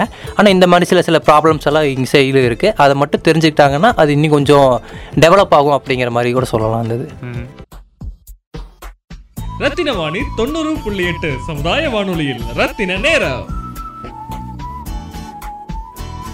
இப்போ ரீசெண்ட் ட்ரெண்டில் இந்த ஹனிமூன் ஃபோட்டோகிராஃபி சொல்லி தனியாக ஒரு செக்ஷன் இருக்கு. மேபி அந்த ஃபோட்டோகிராஃபரையும் அவங்க போகக்கூடிய இடத்துக்கு கூட்டு போய் அங்கே போய் லொக்கேஷன் பதிவு பண்ணுறதுக்கு வாய்ப்புகள் இருக்கு. அதெல்லாம் நீங்கள் லைக் பார்த்து விசித்திரமான என்னடா இப்படியெல்லாம் திங்க் பண்ணுறேன் எங்கேருந்து இதெல்லாம் பார்த்தாங்களோ அப்படின்னு சில விஷயங்கள்லாம் இருக்கும். பட் க்ரியேட்டிவாக இருக்கோ இல்லையோ பட் அவங்க அவங்களுக்கு அது அது சொல்லும்போது அதை பற்றி அந்த அந்த ஃபீல் எப்படி உங்களுக்கு இருக்கும்? ஃபோட்டோகிராஃபராக இப்படி இல்லாமா சொல்கிறாங்க அப்படின்னு ஒரு எதிர்பார்ப்பு இருக்கும் இல்லைங்களா? அது அந்த விஷயங்கள் சொல்லுங்கள் இப்போ அந்த அனிமன் ஃபோட்டோகிராஃபி அப்படின்னு சொல்லுவாங்க. அது வந்து என்ன சொல்லுவாங்க. இந்த இந்த சொன்னால் அவுட்டோர் ஃபோட்டோ ஃபோட்டோகிராஃபின்னு சொல்லுவாங்க. இல்லாட்டி போஸ்ட் வெட்டிங் கல்யாணத்துக்கு அப்புறம் போகிற அப்படின்னு சொல்லுவாங்க. சில பேர் என்னென்னா ஃபேமிலியோட போவாங்க. ஃபேமிலியோட இந்த மேபி பார்த்தீங்கன்னா ஊட்டி கொடைக்கானல் அப்புறம் மூணாறு இந்த மாதிரி ஹில் ஸ்டேஷன் எல்லாம் போகணும் அப்படின்னு ஆசைப்படுவாங்க. சில பேர் என்னென்னா கொஞ்சம் நான் இன்னும் கொஞ்சம் எனக்கு டீப் டீட்டெயிலாக தெரியணும். மற்றவங்கள விட நான் நல்லா கொஞ்சம் நல்லா தெரியணும். மற்றவங்க ஃபோட்டோஸ் விட என் ஃபோட்டோஸ் நல்லா வரணும் அப்படிங்கும்போது என்ன சொன்னால் அந்தமான் சிங்கப்பூர். இந்த மாதிரி கொஞ்சம் வெளியே வெளிநாடுகள் அப்படி எல்லாம் போக ஆரம்பிச்சு ஸ்டார்ட் பண்ணுவாங்க. அப்படி போகும்போது எங்ககிட்ட ரெக்யூன் கேட்பாங்க. இந்த மாதிரி நாங்கள் வெளியே போகிறோம் எத்தனை பேர் வருவீங்க அப்படிங்கிற மாதிரி அவங்களே கேட்பாங்க. இந்த மாதிரி நான் ஒரு ஃபோட்டோகிராஃபர் ரெண்டு அசிஸ்டன்ட் அப்படின்னு சொன்னாங்கன்னா அவங்களுக்கு தனி அவங்களுக்கு தேவையான ட்ராவலிங்க்கு ஃபுட்டு அக்காமடேஷன் எல்லாமே அதாவது தங்குற இடங்கள் எல்லாம் பார்த்து அவங்களே கூப்பிட்டு போவாங்க. அவங்க போகும்போதுன்னா நாங்கள் அந்த இடத்துல என்ன ஃப்ரேம் பார்க்குறோமோ அவங்க அந்த ஃப்ரேம்குள்ளே இவங்க எப்படி அழகாக இருக்கிறாங்களோ அதாவது அந்த ஃபோட்டோவில் வந்து இவங்க எப்படி அழகாக இருப்பாங்களோன்னு சொல்லிட்டு நாங்கள் பிளான் பண்ணுவோம். சில டைம் என்னன்னா அவங்களே வந்து இன்பு இன்புட் கொடுக்க ஆரம்பிச்சுவாங்க அவங்களே சொல்லுவாங்க நாங்கள் இங்கே வந்து இப்படி நின்றா நல்லா இருக்குமா? அப்படின்னு. அப்போ என்ன சொல்கிறோன்னா ஓ இப்படியெல்லாம் யோசிக்கலாமா? அப்படிங்கிற மாதிரி எங்களுக்கு தோணும். அப்போ எப்படின்னா நாங்கள் வந்து இங்கே வந்து சேர்ந்து நிற்கிறோம் அதாவது நாங்கள் இங்கே அவர் ஓடி வராரு நாங்கள் அவர் பின்னாடி ஓடி வராரு நான் முன்னாடி ஓடி வரேன் அப்படின்னாலும் சொல்லுவாங்க. ஓகே இவங்க இன்ட்ரெஸ்ட்டாக இருக்காங்க. அப்படிங்கும்போதுனா இவங்கெல்லாம் எப்படி பார்த்துருப்பாங்க? அதாவது நம்ம யோசிக்கிறத இன்னும் கொஞ்சம் ஜாஸ்தியாக யோசிக்கிறாங்க. பார்த்துருப்பாங்க. அப்படிங்கிற மாதிரி எங்களுக்கு ஒரு தாட்ஸ் வரும். அதுவும் இல்லாமல் ஓகே இவங்களுக்குள்ள கொஞ்சம் கிரியேட்டிவ் பீப்புள் இருக்காங்க அப்படிங்கிற மாதிரி பா இது பண்ணுவாங்க. ஏன்னா சில பீப்புள்ஸ் வந்து எப்படின்னா ஒரு விஷயத்தை வந்து இன்னொரு சைடில் பார்க்குற பீப்புள்ஸ் எல்லாம் நிறைய பேர் இருக்காங்க. இப்போ ஒருத்தங்க நின்று எடுத்தாங்கன்னா நாங்களே நின்று எடுக்கணும்? ஓடி வந்து எடுக்கலாமே. அப்படி எப்படி இது பண்ணுவாங்க. ஒருத்தங்க நின்று எடுத்தாங்கன்னா நாங்கள் தரையோட தரையாக இப்போ இது படுத்துக்கிறோம். அப்படி வந்து எடுத்துக்கலாமே. அப்படிங்கிற மாதிரி சொல்லும்போது ஓகே எங்களுக்கும் கொஞ்சம் இன்புட்ஸ் ஜாஸ்தியாக இருக்கும். நாங்கள் எடுக்கும் போது என்னென்னா அந்த ஃப்ரேம் பார்க்கும்போது எங்களுக்கும் கொஞ்சம் அழகாக இருக்கும். ஸோ அது மற்றவங்களுக்கு காமிக்கும் போது என்னென்னா இப்படியெல்லாம் எடுக்கலாமா? அப்படிங்கும்போது எங்கள் சைட்லேயும் எங்கள் ஃபோட்டோகிராஃபர் சைட்லேயும் கொஞ்சம் எங்களுக்கு ஐடியாஸ் நிறைய கிடைக்க வாய்ப்பு இது ரத்தின வாணி தொண்ணூறு புள்ளி எட்டு சமுதாய வானொலியில் ரத்தின நேரம். ஸோ இப்போது லைக் ரேடியோ கேட்குறவங்களுக்கு டக்குன்னு ஃபோட்டோகிராஃபி சொல்லி கொடுத்தா புகைப்படம் எடுக்கக்கூடிய கலையை சொல்லி கொடுத்தா புரிஞ்சுக்க முடியாது. பட் இருந்தாலும் கூட அந்த நம்ம சொல்லக்கூடிய வார்த்தைகள் வந்து அவங்கள இமேஜின் பண்ண வைக்கும். சிந்திக்க வைக்கும். இந்த மாதிரி பட்டன் சொல்கிறாங்க இந்த மாதிரி ஒரு பேரை சொல்கிறாங்கன்னு ஸோ அந்த மாதிரி லைக் புகைப்பட கலைஞர்களுக்கு உண்டான சில வாக்கியங்கள் இருக்கும். டெக்னிக்கல் டேர்ம்னு சொல்லுவாங்க இல்லைங்களா? அதை பற்றி நீங்கள் சொல்லி கொடுங்க கேமரா எப்படி ஆப்ரேட் பண்ணுறதுன்னு ஸோ அவங்க மேபி ரேடியோ கேட்குறவங்களுக்கு அவங்க வந்து அவங்களே சுயமாக சிந்திக்கக்கூடிய ஒரு தன்மையும் நமக்கு அந்த இடத்த கொடுக்க முடியும். ஸோ இப்போ வந்து நமக்கு அவங்க எப்படி ஃபோட்டோ எடுக்கணும்னு சொல்லி கொடுக்க போகிறாங்க ஸோ ஷால் வி ஸ்டார்ட் இப்போ நம்மகிட்ட இருக்கிறது பார்த்தீங்கன்னா கெனான் சிக்ஸ் ஹண்ட்ரட் டி இது வந்து சும்மா ஒரு பேசிக் கேமரா நம்ம நம்ம நார்மலாக வீட்டில் ரஃப் யூஸ்க்கு யூஸ் பண்ணுறது அப்புறம் ஃப்ரெண்ட்ஸ் எல்லாம் ரிலேட்டிவ்ஸ் எல்லாம் வெளியே போகும்போது ஸோ அந்த மாதிரி யூஸ் பண்ணுறதுக்கு வந்து நம்ம இந்த கெனான் சிக்ஸ் ஹண்ட்ரட் டி வந்து யூஸ் பண்ணிக்கலாம். அதான் நான் சொன்ன ட்ரிபிள் டிஜிட்டை வந்து நம்ம ஃபேமிலிக்கு உண்டான ரெக்கவர் பண்ணுறேன் அப்படின்னு. ஏன்னா நம்ம ரஃப் யூஸ்க்கெல்லாம் யூஸ் பண்ணும்போது கரெக்டாக இருக்கும். ஏன்னா இப்போ நம்ம ஆட்டோ மோட் அப்படிம்பாங்க. ஆட்டோ மோட் அப்படின்னு சொல்லும்போது என்னென்னா அதுவே எல்லாமே உள்ள செட்டிங் பண்ணிக்கும். அதாவது நம்ம கிளிக் பண்ணும்போது உள்ளே வந்து சென்சார்னு சொல்லுவோம் ஸோ ஒன்று சொல்லுவாங்க. அதாவது நம்ம இப்போ எக்ஸாம்பிள் சொல்ல போனால் ஒரு ஹோட்டலுக்குள்ள போனோம்னா தானாக கதவு திறக்கும். ஸோ அது என்ன சொன்னாங்கன்னா அது சென்சார் ஒரு ம ஒருத்தங்க உள்ளே வராங்கன்னு சொல்லி அதை அப்சர்வ் பண்ணிக்கிட்டு அந்த ஹீட்டிங் சென்சாரோட அப்சர்வ் பண்ணிக்கிட்டு அதுவே ஆட்டோமேட்டிக்காக ஓப்பன் பண்ணும். ஸோ அந்த மாதிரி இதில் இதில் ஒரு சென்சார் இருக்குது அது என்னன்னு பார்த்துக்கிட்டிங்கன்னா நம்ம நேச்சுரலில் வந்து எவ்வளோ லைட்டிங் இருக்குது அப்படிங்கிற மாதிரி இருக்கும். இதுலேயே வந்து அந்த சென்சாரோட பாயிண்ட் இருக்குது அந்த பாயிண்ட் வந்து நம்ம எங்கே எங்கே போய் பாயிண்ட் பண்ணுறோமோ அந்த பாயிண்ட்டுக்கு உண்டான இடத்துல என்ன லைட்டிங் இருக்கோ அதுக்கு தகுந்த மாதிரி இது வந்து ஆட்டோமேட்டிக்காக அதுவே சென்சார் பாயிண்ட் எப்படின்னா அதான் நம்ம சொல்லும்போது ஒருத்தவங்க உள்ளே வராங்க தெர்மல் இமேஜ் உள்ளே வராங்க அப்படின்னா அந்த ஹீட்டிங் சென்சாரை பார்த்து அதே திறந்துக்குது ஒருத்தவங்க உள்ளே வராங்க அப்படிங்கும்போது. அதே மாதிரி தான் இது. இது உள்ள சென்சார் பாயிண்ட் வந்து ஒரு பாயிண்ட் மேலே டச் பண்ணுறோன்னா அந்த பாயிண்ட் கருப்பாக இருக்கா வெள்ளையா இருக்கா அது அதை கிளிக் பண்ணி அதுவே ஆட்டோமேட்டிக்காக என்ன சொல்லணும்னா இந்த லைட்டிங் இதுக்கு தேவை இவ்வளோ இது தேவை. இந்த இடத்துல ஃப்ளாஷ் போடணும். அதாவது ஃப்ளாஷும் போது மேலே லைட்டு ஒன்று பிளிங்க் ஆகி வரும். அது எரியணும் அப்படிங்கிற மாதிரி இது வந்து இன்ஸ்ட்ரக்ஷன் பண்ணிடும். அது வந்து ஆட்டோ மோட் மேனுவல் மோட் அப்படிங்கும் போது என்னென்னா நம்மவே ஒரு ஃபோட்டோகிராஃபர்ஸே சுயமாக அவங்களுக்கு உண்டான செட்டிங்ஸ் இந்த லைட்டிங்ஸ் பார்த்து இந்த லை இந்த இடத்துல வந்து இவ்வளோ வச்சா நல்லாயிருக்கும் இந்த லைட்டிங்ஸ் கொடுத்தா நல்லாயிருக்கும் இங்கே வந்து ஃப்ளாஷ் ஃபில் பண்ணால் நல்லாயிருக்கும் அப்படிங்கிற மாதிரி சொல்கிறது வந்து ஆட்டோ மோட் மேனுவல் மோட் சொல்லுவாங்க. ஓகே இப்போ நம்ம ஆட்டோ மோட்டில் பார்த்தோம்னா நம்ம ஆட்டோமேட்டிக்காக சட்டர் கிளிக் பண்ணோம்னா அதுவே ஆட்டோமேட்டிக்காக லைட்டிங்கை அப்சர்வ் பண்ணிக்கும். லைட்டிங் இந்த சென்ஸ் என்ன சொல்கிறோம் அப்படின்னா ஃபஸ்ட்டு வந்து கேமராவில் வந்து லைட்டிங்ஸ் வந்து மூணு உண்டான டிஃப்ரெண்ட் இருக்குது மொத்தம் நாலு இருக்குது நாலில் வந்து கேமராவுக்கு உண்டான மூணு என்னென்னா சட்டர் ஸ்பீடுன்னு சொல்லுவாங்க. அதாவது சட்டர் ஸ்பீட் அப்படிங்கும்போது நம்ம கண்ணு சிமிட்டுற நொ- நிமைகள் இருக்குது பார்த்தீங்களா அது வந்து சட்டர் ஸ்பீட் அப்படிங்கிற மாதிரி கம்பேர் பண்ணுவாங்க. அது என்னென்னா ஒரு செகண்டுக்கு எவ்வளோ நேரத்தில் சிமிட்டுறோம் அப்புறம் சில சில டைம் வந்துன்னா சும்மா நார்மலாக ஒரு கண்ணு கல் வந்து பட்டுச்சுன்னா நம்ம நார்மலாக சிமிட்டுவோம். ஒரு புயல் இல்லாட்டி ஒரு சூறாவளி காற்று மாதிரி ஏதாச்சும் வந்துச்சுன்னா சிமிட்டிகிட்டே இருப்போம். ஏன்னா வந்து அதோட சென்சார் அந்த கல் மண்ணெல்லாம் பது படுற இது ஜாஸ்தி அப்படிங்கிறங்காட்டிக்கு நம்ம இது பண்ணுவோம். ஸோ அது வந்து ஒரு செகண்டுக்கு எவ்வளோ நேரத்தில் க்ளோ இது ஓப்பன் பண்ணி க்ளோஸ் பண்ணுறோம் அப்படிங்கிறது வந்து சட்டர் ஸ்பீடுன்னு சொல்லுவாங்க. அந்த சட்டர் ஸ்பீடு எதுக்குன்னு பார்த்தீங்கன்னா அந்த ஒரு ஒரு செகண்டில் எவ்வளோ நேரத்தில் எவ்வளோ லைட்டு வந்து நம்ம கேமராக்குள்ளே கொடுக்கணும். இப்போ நம்ம பட்ட பகலில் எடுத்தோம் அப்படின்னா ஒரு ஒரு செகண்டுக்கு நானூறு ஐநூறு அப்படிங்கிற ஒரு விதத்தில் நம்ம போயிடலாம். நானூறு ஐநூறு ஒரு என்ன சொல்லலாம் ஒரு செகண்டுக்கு இப்படி ஒரு செகண்டு அந்த செகண்ட்லேயும் நானூறு ஃப்ரேம் அப்படின்னு சொல்லணும்னா நானூறு என்ன சொல்கிறோன்னா செகண்ட்ஸ் நானூறுரூவா பிரிக்கிறது. நானூறுரூவா பிரிச்சுக்கலாம். ஒன் பை ஃபோர் டூன்னு சொன்னால் ஒரு செகண்டை வந்து ஒன்றை வந்து ரெண்டாக பிரிக்கிறது one by two one by four ஹண்ட்ரட்னா ஒரு செகண்டை வந்து நானூறுரூவா பிரிக்கிறது. ஆ அப்படி வேணால் சொல்லிக்கலாம் நம்ம. அந்த ஸ்பீடோடைய கால்குலேஷன் நம்பர்ஸ் நீங்கள் சொன்ன மாதிரி ஒன்று வந்து நானூறு அந்த மாதிரிலாம் இருக்கு அது கொஞ்சம் தெரிஞ்சது சொல்ல முடியுமா? ஆ ஓகே இப்போ எப்படின்னா இப்போ நார்மலாக ஒன் ஒன்லேருந்து நானூறு அப்படின்னா இப்போ நம்ம ஒரு ட்ரெயின் க வேகமாக மூவ் ஆகுது. அது வேகமாக மூவ் ஆகும்போது அது எவ்வளோ ஸ்பீடில் போகுதுன்னா ஒரு மணிக்கு இரநூத்தம்பது கிலோமீட்டர் வேகத்தில் போகும். அதை வந்து நம்ம ஸ்டில்லாக காமிக்கணும் அப்படின்னா ஒரு செகண்டுக்கு ஒரு செகண்டுக்கு நாலாயிரம் விதமாக நம்ம பிரிச்சுக்கலாம். ஓகே. ஸோ அப்படி பிரிச்சோம்னா தான் அது நம்ம கொஞ்சம் ஸ்டில் ஆகிற மாதிரி காமிக்கும். ஆன மாதிரி ஸ்பீடாக போன மாதிரி இருக்கும். அதாவது ஒரு ஒரு மோஷன் ஆகிற மாதிரி நம்ம கை ஷேக் ஆன மாதிரி காமிக்கும். இப்போ நார்மலாக எடுத்தோம்னா ஃபேன் எடுத்துட்டோம்னா ஒரு ஃபேன் வந்து ஒரு ஒரு நிமிஷத்துக்கு வந்து பத்து கிலோமீட்டர் வேகத்தில் சுற்றுது அப்படின்னா நம்ம ஒரு ஒரு செகண்டுக்கு எட்நூறு இல்லாட்டி ஆயிரம் அந்த இதை பிரிச்சுட்டு நம்ம ஃபோட்டோ எடுத்தோம்னா அது வந்து நின்றுட்டு இருக்கிற மாதிரி காமிக்கும். ஓகேங்களா? அது வந்து எப்படின்னா இப்போ நம்ம மேனெல்லாம் நிறைய பேர் கிராஸ் ஆகுறாங்க. அவங்க கிராஸ் ஆகும்போது என்னன்னா அவங்க ஒரு ஒரு செகண்டுக்கு வந்து ஒரு கொஞ்சம் ஸ்பீடில் கிராஸ் ஆகும்போது அப்படின்னா ஒரு செகண்டுக்கு இரநூத்தம்பது இல்லாட்டி முந்நூறு விதத்தில் வந்து நம்ம பிரிச்சுக்கலாம். ஏன்னா அப்போ தான் அவங்க ஸ்டேபிளாக நிற்பாங்க ஸோ நம்ம என்னன்னா ஒருத்தங்க மூவ்மெண்ட்டில் இருந்தால் நல்லா இருக்குது அது ஃபோட்டோகிராஃபி அதாவது நம்ம நார்மலாக பார்க்கறக்கு மூவ்மெண்ட்டில் இருந்தானா அதே மாதிரி டெக்னிக்கல் டைமில் சொல்லணும்னா மூவ்மெண்ட் ஃபோட்டோகிராஃபி இஸ் பெஸ்ட் ஃபோட்டோகிராஃபின்னு சொல்லுவாங்க. ஏன்னா ஒருத்தங்க பீப்புள் மூவ்மெண்ட் ஆகும்போது ஓகே இவங்க போயிட்டு இருக்காங்கன்னு தெரியும் கரெக்டாக ஃபோக்கஸ் பண்ணி எடுக்கிறது இப்போ நார்மலாக ஒரு ஆடியன்ஸ் எல்லாம் பார்க்கும்போது என்ன இவங்க என்ன நடந்துட்டு இருக்காங்க ஒன்றுமே கிளியராக தெரியல அப்படின்னு சொல்லுவாங்க. ஸோ அவங்களுக்குலாம் என்னன்னா நம்ம சட்டை வந்து ஜாஸ்தி வைக்கிறது நல்லது. சட்டர் ஸ்பீட் அப்படிங்கும்போது ஒரு ஒரு செகண்டுக்கு வந்து எவ்வளோ நேரத்தில் லைட்டிங் உள்ளே கொடுக்குறோம்? அந்த ஆப்ஜெக்ட்டை பொறுத்து நம்ம பண்ணிக்கலாம். இப்போ பேசிக் நம்பர் ஆரம்பிக்கிற நம்பரும் முடியிற நம்பரும் என்ன மாதிரி அந்த டிஃப்ரென்ஸ் சொல்லுங்களேன். அதாவது முடியிற நம்பர் வந்து ஒவ்வொரு கேமரால ஒவ்வொரு மாதிரி இருக்கு. இப்போ இந்த கேமரால பார்த்தீங்கன்னா ஒரு செகண்டுக்கு நாலாயிரம் விதத்தில் முடியுது. ஒரு செகண்டுக்கு வந்து நாலாயிரம் விதத்தை பிரிச்சுக்கலாம். அதுவும் இல்லாமல் பிலோ ஆவரேஜ் போயிட்டோம்னா ஒரு அஞ்சு செகண்ட் ஆறு செகண்ட் வரைக்கும் சட்டர் அடிக்காமல் இருக்கலாம். அஞ்சு செகண்ட் அதாவது ஒன்று ரெண்டு மூணு அப்படி நம்ம கவுண்ட் பண்ணுறது அஞ்சு பத்து வரைக்கும் நமக்கு பிலோவாக இருக்கும். அந்த ஃபோட்டோகிராஃபி எதுக்கு யூஸ் ஆகும் அந்த டெக்னிக் எப்படின்னா இப்போ நம்ம நார்மலாக பார்க்கும்போது அப்படின்னா ஒரு இடத்துல லைட் இருந்துச்சுன்னா அந்த லைட்டு பல்ப் வந்து இழுத்துட்டு போகிற மாதிரி காமிக்கும். இப்போ நம்ம காரெல்லாம் ஒரு ஃபோட்டோ எடுக்கோம் அப்படின்னா அந்த கார் வந்து போகும்போது போகும்போது ஷட்டர் ஜாஸ்தி பண்ணோம்னா நின்ன மாதிரி காமிக்கும். பிலோ ஒரு அஞ்சு செகண்ட் கம்மி பண்ணி காமிச்சோம்னா அந்த கார் வந்து ரொம்ப தூரத்துக்கு போகிற மாதிரி இருக்கும். அப்படின்னா லைட் ட்ராவலிங் வந்து நமக்கு ஜாஸ்தி சரியும் ஸோ அந்த மாதிரி ஷட்டர் ஸ்பீட்னு சொல்லுவாங்க. அடுத்தது அப்ராச்சர் என்ன சொல்கிறோன்னா அப்ராச்சர் சொன்னால் ஃபோக்கல் அப்படின்னு சொல்லுவாங்க. ஃபோக்கஸ் அப்படின்னு சொல்லுவாங்க. இப்போ சில பேரில் பார்த்தீங்கன்னா நான் முன்னாடி நல்லா க்ளோஸாக தெரியணும். பின்னாடி எல்லாம் நிறைய பிளர் ஆன மாதிரி அவுட் ஆன மாதிரி தெரியணும். அவுட் ஆஃப் ஃபோக்கஸ் எல்லாம் தெரியணும் சொல்லுவாங்க. ஸோ அதுக்கு வந்து நம்ம ஷட்டர் ஸ்பீட் யூஸ் பண்ணுறோம் அது மட்டும் ஷட்டர் ஸ்பீடுங்கிற மாதிரி அப்ராச்சர் அப்ராச்சர் யூஸ் பண்ணுறோம் அதாவது நம்ம ஃபோக்கஸாக இருக்கணும். யார் ஃபோக்க யார் நிற்கிறாங்களோ அவங்க வந்து தெளிவாக இருக்கணும். பின்னாடி இருக்கிறதெல்லாம் மங்களாக தெரியணும். இல்லாட்டி பிளர்னஸ் அப்படிங்கிற மாதிரி தெரியணும் அப்படின்னா அதுக்கு வந்து அப்ராச்சர் யூஸ் பண்ணுறோம் அது எப்படி நம்ம அப்ராச்சர் யூஸ் பண்ணுறோம் அப்படின்னா அப்ராச்சர் வந்து லென்ஸ் பொறுத்து கால்குலேட் பண்ணுவாங்க. இப்போ வந்து நார்மல் லென்ஸ் பார்த்தீங்கன்னா அப்ராச்சர் வந்து த்ரீ பாயிண்ட் ஜீரோ ஜீரோலேருந்து டுவெண்ட்டி டூ வரைக்கும் எக்ஸ்பேண்ட் ஆகும். இப்போ த்ரீ பாயிண்ட் ஜீரோ எடுத்தோம் அப்படின்னா நம்ம ஃபேஸ் ஃபோக்கஸ் ஆகும் நம்ம பாடி ஃபோக்கஸ் ஆகும். நம்ம பாடியிலேருந்து ஒரு ரெண்டு இன்ச்சு பின்னாடி இருக்கிறவங்க தான் ஃபோக்கஸ் ஆவாங்க. அது வந்து த்ரீ பாயிண்ட் ஜீரோ அப்படிங்கிற மாதிரி கனெக்ட் பண்ணுவாங்க. அதுக்கப்புறம் போனால் பிளர் ஆயிடும் ஆஹ் அதுக்கப்புறம் போனால் பின்னாடி பிளர் ஆயிரும்.